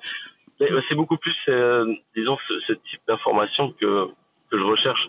C'est-à-dire le fait d'identifier que euh, ma fille, euh, c'est pas la peine de forcer un apprentissage si déjà un enfant il n'en veut pas, mm. s'il n'est pas sensible à ça. Ça ne veut pas non plus dire qu'il faut pas non plus l'obliger dans certains cas. Euh, parce qu'à un moment donné aussi, il faut, euh, il faut donner le, le il faut, il faut, il faut que l'enfant puisse absorber la contrainte et lui apprendre ce que c'est qu'une contrainte. Mais je dirais que ce qui est utile, ce qui me serait utile moi en tant que parent, c'est de pouvoir identifier dans quelle phase elle est, suivant des notions, je dirais vulgarisées de psychologie euh, ou bien de, je sais pas, je veux pas, je veux pas faire, pas faire offense des, des, des, des, personnes qui sont des, psychologues dans la salle, parce que je, voilà, c'est pas du tout mon, mon, mon milieu. Mais voilà, c'est-à-dire que moi, ce qui m'aiderait, c'est voilà de pouvoir identifier les phases dans lesquelles elle est. Et euh, notamment, bah, alors je prends l'exemple du dénombrement, le fait de conceptualiser certaines choses. Bon, alors les vidéos dont je parlais, c'est effectivement Piaget, c'est très intéressant. Et voilà. Donc c'est ça le sens de ma question. Le sens de ma question, c'est euh, premièrement, est-ce que la réalité euh, euh de la, la, la mise en place des mécanismes psychologiques de 0 à 6 ans, ils se font de manière très majoritaire. Est-ce que c'est vrai? Est-ce que cette assertion, elle est, elle est réelle ou pas? Et si elle n'est pas, euh, dans quelle mesure Si elle est, enfin, si elle est dans quelle mesure? Et deuxièmement, voilà, le sens de ma question, c'est de pouvoir identifier au-delà de ça, voilà, la phase dans laquelle est ma fille euh, et, et je dirais comprendre le contexte dans lequel elle est. Et voilà, moi en tant que parent, j'analyse énormément. Donc euh, là-dessus, j'ai un, j'ai une, une belle carence. Parce que ma fille, a, ma fille a 4 ans, a bientôt 4 ans. Donc, euh, c'est vrai qu'on on donne beaucoup de soi instinctivement, parce qu'instinctivement, en tant que parent, euh, on peut faire toutes les pédagogies du monde, on peut nous vendre tous les tous les conseils du monde, etc., etc. Euh, le, je dirais les, les alors instinct c'est pas le bon mot, mais je dirais tous les prérequis qu'on a, euh, ils vont se mettre en place naturellement et notre intuition va être toujours très très bonne quoi, parce que c'est, je pense que c'est la nature qui fait ça. Mais au-delà de ça, moi je n'ai pas de, je n'ai pas de notion et c'est ça que je, je pense qu'il serait utile pour moi euh, d'avoir, euh, parce que ma fille a 4 ans et qu'à un moment donné, euh, c'est c'est le, les, ces, prérequis et ces réflexes ne suffisent pas. Il faut, il faut agrémenter ça de savoir rationnel, tout simplement, et des notions de manière sérieuse, objective et détachée de nous-mêmes, qu'on puisse préhender et analyser et identifier devant. voilà, c'est ça le sens de ma question en fait. Alors, les 0 et 6 ans, est-ce que c'est une réalité ou pas? De, la, de, la... de formation, parce que Piaget et Vygotsky, euh, moi, j'ai jamais remis en cause ce qui avait été établi par rapport aux âges de développement, de notions abstraites, concrètes, d'aller du connu vers l'inconnu. Tout ça, ça n'a pas été remis en cause, je crois, dans les formations d'enseignants, même si, euh, bon, je suis plus trop euh, dans, au fait des formations d'enseignants maintenant. Mais ce qui nous a intéressé, nous, en REP+, c'est qu'on voyait que ces belles théories de Piaget et Vygotsky, s'établissait sur un échantillon d'enfants qui allaient, entre guillemets, bien, dont les parents n'étaient pas préoccupés par euh, de la violence, du chômage et qui n'habitaient pas en REP. Et on a très vite été confrontés en REP, au fait que Piaget et Vygotsky n'allaient pas nous aider à établir un bon échantillonnage de l'âge de l'enfant et des notions à leur présenter, par exemple, tout ce que Piaget et Vygotsky ont dit que l'enfant était capable à 6 ans en CP, bah, c'est bien joli, ça marche peut-être dans une ville euh, équilibrée en Bretagne, mais ça marche pas en CP, en REP+. Parce que les conditions émotionnelles et transversales des enfants ne sont pas à jour, notamment par ces découvertes en neurosciences qui ont bouleversé la donne. Ça veut dire que si un enfant se développe normalement, que quelqu'un l'écoute à la maison, qu'on lui laisse la parole, que les règles sont un peu cohérentes, il va se développer selon Piaget et Vygotsky avec une marge d'erreur, tu vois. Mais en fait, ça ne peut pas s'appliquer tel quel à tous les enfants qui n'ont pas les conditions du test de l'époque. Parce que Piaget et Vygotsky, c'est pas non plus très récent comme étalonnage. Mais en tout cas, c'est les deux références que moi j'avais au niveau mathématique, parce que mathématiques, c'est beaucoup plus factuel. Et j'aimais bien aussi ce qu'on nous avait appris de Georges Charpak, qui était une, euh, une manière d'initier aux sciences et à l'esprit scientifique. Donc il avait tout un, un institut ou une fondation qui s'appelait La main à la pâte, donc ça, c'était en 2003, de 2003 à 2010, je crois, quand on était en formation.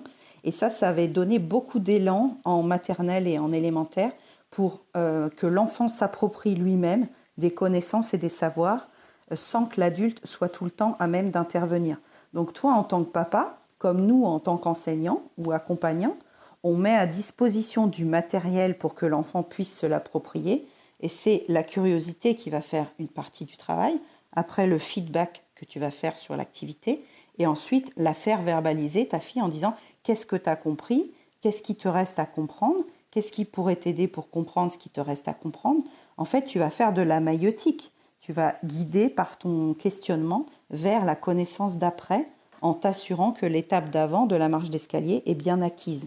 C'est vraiment le principe pédagogique. Tu vois ce qu'elle connaît déjà, t'amène un nouvel élément, est-ce que c'est à, bonne, à bonne facilité pour qu'elle puisse euh, se l'approprier ou est-ce que c'est trop haut? Si c'est trop haut, bah, tu redescends et ainsi de suite jusqu'à ce qu'elle ait acquis bah, toutes les compétences que tu crois utiles à son âge social ou son âge réel, son âge mental. Parce qu'il y a des enfants de 4 ans qui savent déjà faire des additions et qui intuitivement l'ont mêlé à leur vie quotidienne en mode Montessori et il y a des enfants, par contre, à 7 ans, ils n'ont toujours pas compris comment on faisait une addition parce qu'ils ne l'ont pas raccroché à un vécu quotidien. Ils ne se sont pas appropriés dans la vraie vie. Et là, ça diffère vraiment d'une famille à l'autre, d'un schéma euh, à l'autre et d'un développement cognitif d'un enfant à l'autre. Donc la grille claire et définie d'un âge pour chaque activité n'est pas possible. Néanmoins, oui, Piaget et Vygotsky, c'était des valeurs sûres à mon époque. Rémi, tu voulais intervenir? Ben oui, parce que je trouve que la question de Frédéric, ça met en avant le, le truc en tant que parent, effectivement, on aimerait bien voir ces cadres un peu, ces, lignes directrices euh, de, des phases et tout ça pour se repérer et voir euh, est-ce qu'on fait bien, est-ce qu'on fait pas bien, euh, qu'est-ce qu'on devrait faire ou pas. Sauf que REP plus ou pas REP plus, finalement, Séverine, comme tu disais dans, dans ton exemple, ça, ça, reste des moyennes. et à partir du moment où c'est une moyenne, bah, est-ce qu'on peut véritablement s'appuyer sur ça pour, pour un enfant individuel ça met vraiment en avant cette problématique de la standardisation du, développement de l'enfant et qu'il faudrait s'appuyer sur des standards alors que on sait très bien que chaque enfant a un rythme qui lui est propre, donc c'est compliqué de, s'appuyer sur euh, simplement des moyennes statistiques. Oui, et puis quand euh, toi, toi tu es concerné, hein, bien sûr, les, parents qui veulent faire l'instruction en famille, ils, commencent à réaliser qu'il y a une progression dans les apprentissages dont on n'est pas forcément conscient quand on n'est pas dans le milieu euh, institutionnel, euh, soit de crèche, soit d'école, vraiment. Et les compétences, elles se découpent en sous-compétences. Par exemple, un enfant, il va pas commencer à écrire en cursive, il va commencer à muscler ses doigts en grande motricité. Après, on va lui donner des outils pour qu'il affine son geste. Après, on va lui donner vraiment des grands pinceaux, des grandes feuilles. Et seulement au bout de 3-4 ans de sous-compétences, il arrivera à écrire en cursive. Donc tout ça, ça se décompose. Donc nous, on est formé à ça quand on devient enseignant ou accompagnant ou AESH. Mais en réalité, le grand public, hein, les moldus, ils savent pas le nombre de sous-compétences qu'il y a pour acquérir ce genre de compétences mathématiques ou ce genre de compétences littéraires ou ce genre de compétences scientifiques. Néanmoins, sur le forum de Céline Alvarez, il y a vraiment beaucoup, beaucoup d'informations donc je pense que vous pourriez trouver tous les deux, et Frédéric et Rémi, et tous ceux qui s'intéressent vraiment aux, compétences, euh, une, sorte de progression d'ateliers de vie pratique qui mène à une maîtrise de tel ou tel savoir, soit savoir-être, soit savoir-faire. Et l'idée de la pédagogie Montessori et des ateliers de vie pratique notamment, c'est de ne pas passer à l'étape suivante tant que la première n'est pas maîtrisée. Ça veut dire que tant que l'enfant n'a pas une permanence du chiffre, du nombre ou de l'objet, bah, tu vas pas lui demander la compétence d'après. Mais j'entends hein, que ce soit très obscur pour quelqu'un qui n'est pas dans le métier. Parce que c'est des choses qui sont déjà pour les enseignants un peu pointues. Donc euh, je, comprends qu'en tant que parent, vous soyez un peu euh, euh, dans le flou. Mais en même temps, moi, j'aimerais vous poser la question. Allez, je me fais un peu l'avocat du diable parce que c'est 18h20 et que je suis sur Clubhouse depuis je sais même plus quelle heure. Donc, euh, je, voilà, je suis au bout, de, au bout de ma journée. Mais quand même, je vais mettre les pieds dans le plat parce que c'est quand même intéressant. Euh, loin de moi l'idée de vous empêcher quoi que ce soit. Moi, je trouve ça super. Et en tant que parent, je suis comme vous. Hein, je vais chercher des infos. Mais j'ai envie de vous questionner pourquoi vous voulez savoir tout ça? Et derrière ma question, je vais être très transparente. Euh, c'est euh, pour moi, je mettrais quand même un warning maintenant, une alerte, en vous disant attention, un parent n'est pas un éducateur professionnel. Et c'est génial comme ça, c'est très très bien. Et c'est pas pour dire euh, que, que les professionnels seraient au-dessus ou quoi que ce soit, c'est pas ça mais je vois de plus en plus de parents qui veulent s'informer comme vous et c'est super et comme moi hein, et c'est super et voilà ça amène des choses ça pacifie des situations à la maison et c'est très bien d'avoir des connaissances de l'enfant mais j'y mets quand même une limite c'est-à-dire vous n'êtes pas là euh, en tant qu'éducateur professionnel en gros, pour caricaturer et employer des mots un peu, euh, un peu plus simples, en gros, vous n'êtes pas au boulot. Il y a des enjeux entre vous et votre enfant qui sont normaux et qui sont forcément présents que nous, nous n'avons pas avec les enfants au travail. C'est ça que je voudrais dire. Donc vous, euh, qu'est-ce qui vous intéresse là-dedans? Jusqu'où vous voulez aller? Parce que j'entends quand même dans les questions de Frédéric euh, quelque chose qui m'alerte un petit peu. C'est-à-dire, oui, c'est vrai, on a prouvé scientifiquement qu'en grande section, on leur demande d'écrire en cursive alors qu'ils n'en sont pas capables. Bon, bah, à l'école, on fait toujours ça. Euh, ça marche toujours pas, ça marchera jamais. Physiologiquement, ils peuvent pas.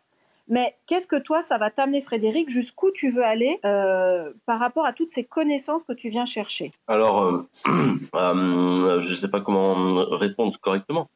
Je pense qu'il y a déjà une, forme de, bah, tout simplement bah, d'architecture personnelle hein, là-dessus. C'est ma, ma manière d'appréhender les, les situations, euh, c'est ma, ma psyché, c'est ma personnalité tout simplement. Je, je, suis comme ça, j'ai besoin de voilà d'avoir un spectre, une, une, analyse de situation et des, des référentiels. Tout simplement, je bon, chacun réagit comme comme il euh, comme bah, de manière de suivant euh, de la manière dont il est bâti. Euh, je dirais que voilà, c'est un, euh, j'irai avant tout. J'essaie de répondre hein, sincèrement. Je dirais avant tout que c'est un réflexe plutôt qui a trait à ma personnalité, peut-être, probablement. Et puis, dans un deuxième temps, de manière plus plus détachée de moi, je dirais que bah, c'est tout simplement au-delà de là, au-delà du réflexe hein, personnel de voilà, essayer de comprendre un petit peu et, de situer les choses. Au-delà de ça, je dirais que c'est euh, tout simplement bon euh, de manière générale parce que euh, comment dire c'est un peu la même idée mais beaucoup plus détachée de moi. C'est tout simplement pour comprendre voilà euh, je sais pas comment le dire.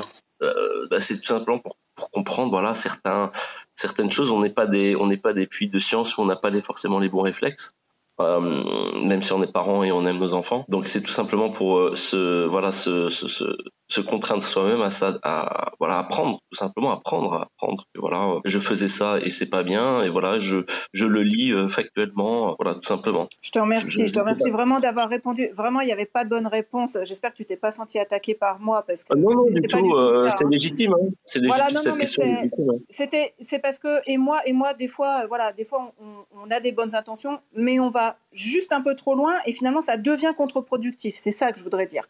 Mais euh, tu as là tout à fait, euh, tu, as légitimement le droit de te poser des questions. Ta réponse, elle est super. Enfin, et je te dis, moi, je, je pense que j'ai fait la même chose à un moment. Donc, euh, mais j'aime bien des fois mettre un peu les pieds dans le plat si ça parle à quelqu'un peut-être de dire ah oui c'est vrai que là peut-être que euh, à force de vouloir bien faire bah, finalement je me suis un peu trop décalée et puis finalement je suis plus trop à ma place. Voilà c'était juste ça mais je te remercie d'avoir répondu. Non non il n'y a pas de souci parce que non mais c'est vrai que, ça peut être euh, un penchant qui est trop euh, voilà on n'a pas de solution non plus dans ce qu'on peut lire à 100% pas du tout.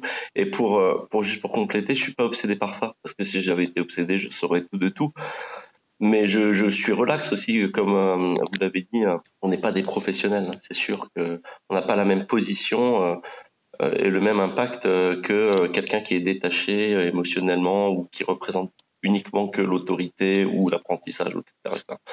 Voilà, c'est ça. C'est que voilà, dans, dans, tout ça, il y a beaucoup d'inconscient, il y a notre héritage familial et tout ça. Et moi, c'est ce qui m'arrive avec mes enfants. Hein. Il n'y a, a, pas de souci. Hein. Personne n'est dédouané de ça. Hein. C'est tout le monde est dans ce lot-là.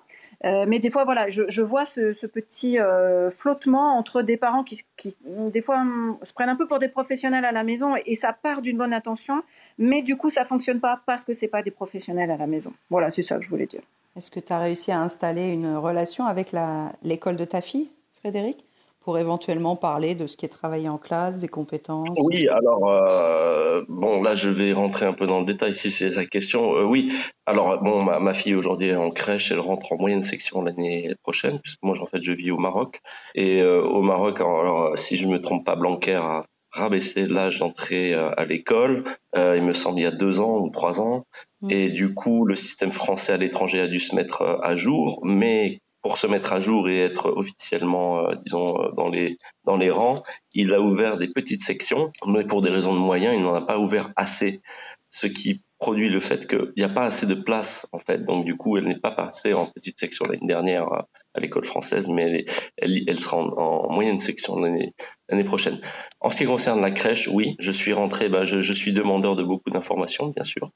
Euh, je laisse en même temps l'enseignant euh, exprimer les choses comme il le veut, euh, mais j'ai quand même, je rencontre quand même quelques difficultés. Mais ça, ce sont des prérequis culturels liés au Maroc, à savoir que souvent on essaye de flatter le parent ici, alors que moi ce que j'attends c'est pas du tout ça. Ce que j'attends c'est qu'on me dise qu'elle a fait ce qu'elle fait bien, ce qu'elle fait pas bien, tout simplement. Hein. Euh, c'est juste, c'est juste ça. J'ai quelques petits soucis là-dessus, euh, mais que, que j'arrive à détecter en fait. Donc du coup, je je vais pas rentrer en, je vais je vais je, je, fais l'éducation de ma fille et je fais pas celui du prof. c'est celle du prof. Donc, euh, je, je, prends les choses comme elles sont, mais je, du moment que je, du moment que je sais ce qui se passe, je peux bah, agir dessus ou laisser passer un peu les choses. Mais bon, ce, serait un peu voilà. Mais j'ai effectivement pour répondre à votre question, Séverine, j'ai bien sûr que j'ai un, un, rapport à l'école, à l'enseignant, à l'enseignant et à l'école parce a les deux sont liés. Enfin, les deux sont liés et différents. Euh, oui, bien sûr, je voilà, je, bien sûr, je, je suis preneur de ça, de tout un est là, Si jamais tu avais une question, quoi.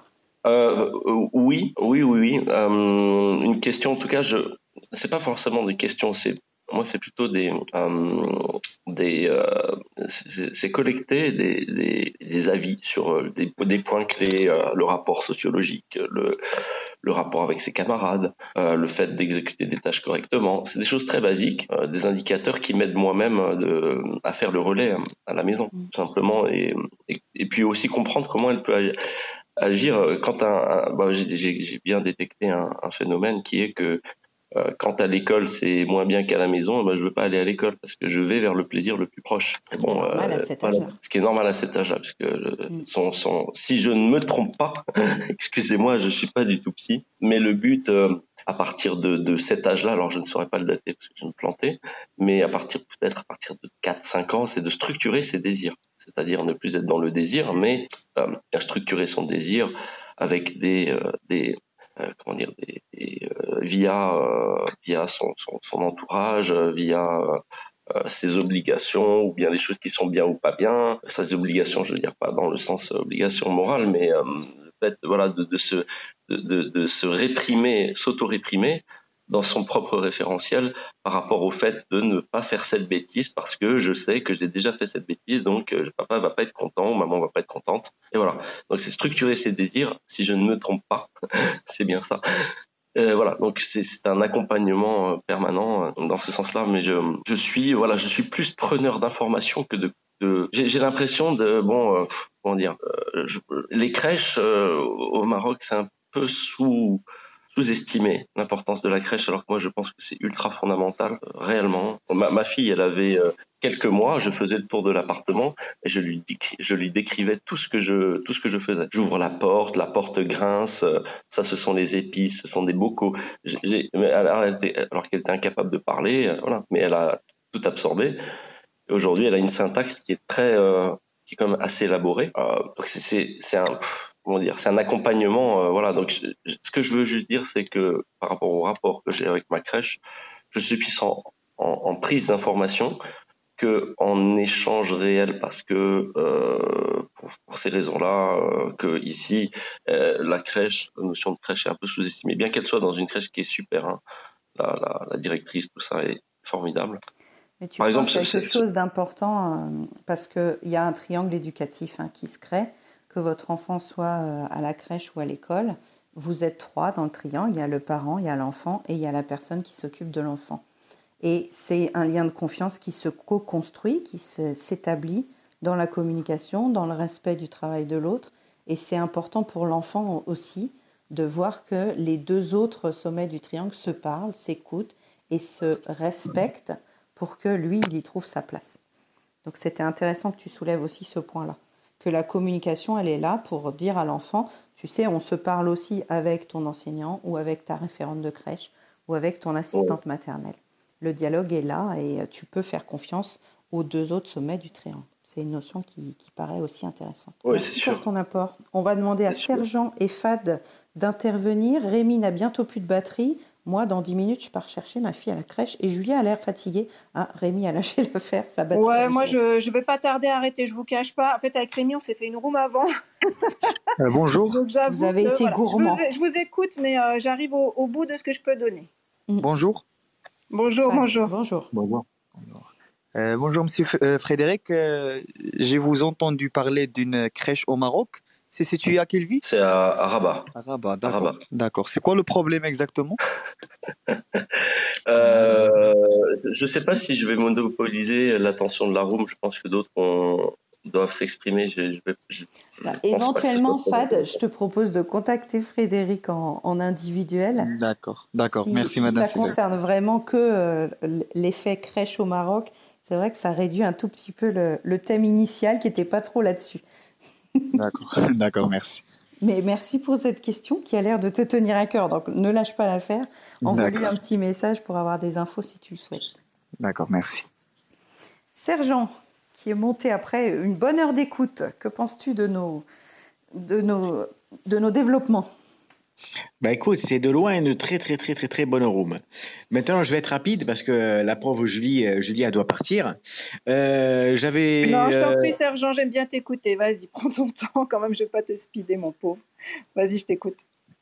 Oui, tout à l'heure, j'ai entendu dire que certains disaient oui, est-ce qu'avant 6 ans, tout est fait? Et ça m'a fait penser à un artiste qui s'appelait Michael Jackson, qui apparemment est resté bloqué à 6 ans et, euh, et, voilà. Et donc, euh, il a passé sa vie au milieu des manèges, tout ça. Donc, je voulais savoir, bah, du coup, si c'était euh, dû à ça. Tout est, c'est-à-dire qu'en fait, il n'a pas été fini à 6 ans. À 6 ans, il a, son éducation n'a pas été terminée. Donc, du coup, il est retourné en arrière pour reprendre sa vie là où entre guillemets, elle se serait arrêtée. Alors attends, parce que Michael Jackson, je suis pas une, je suis pas une spécialiste, mais je vais, je vais dire les trois, tout ce que tout le monde sait à peu près. Hein. C'est pas juste, euh, alors je fais vite fait, hein, parce que franchement, je ne connais pas, je connais pas sa vie en profondeur. Hein. Mais enfin, ce qu'on sait quand même, c'est que c'est pas, euh, c'est pas juste que ça. Euh, j'ai entendu que tu as dit sa vie se serait arrêtée à 5-6 ans, mais c'est pas ça. Michael Jackson, il a quand même subi beaucoup de maltraitance physique et psychologique.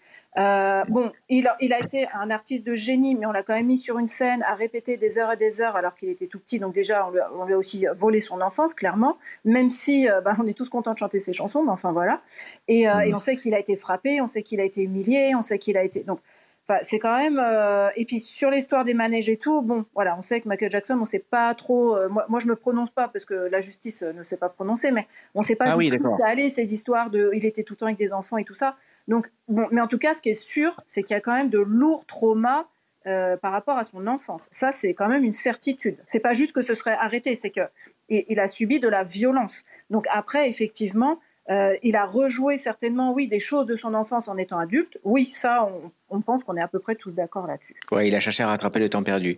Ça va. C'est une euh, manière de rester dans le principe de plaisir quelque part. Tu vois, quand tu as eu trop de choses désagréables et trop de choses, tu, te déconnectes un peu de la réalité et tu restes dans un principe de plaisir où euh, bah, j'achète, je me fais plaisir, je, je, reste sur des choses, tu vois, des choses doudou un peu, des choses de plaisir. C'est intéressant comme méthode. Tu vois, tant que ah, ça ne nuit pas aux autres, c'est pas si grave. Le problème, c'est que ça a commencé à nuire à d'autres personnes, visiblement. Parce qu'il y a des adultes qui font encore ça, hein, qui se tournent vers des, consommations addictives pour rester dans un principe de plaisir. Tant que ça nuit à personne, ok. Oui, mais ce sont des consommations. la réalité. Oui, mais ce sont des consommations addictives d'adultes, genre fumer des cigarettes, tout ça. Tandis que là, c'est comme si que, par exemple, euh, je, vais, être rapide, hein, je suis vraiment désolé. Euh, c'est comme si que, tu vois, il avait vécu normalement, entre guillemets, euh, jusqu'à l'âge de, de 5 ans, par exemple, puis d'un seul coup, ça s'est arrêté.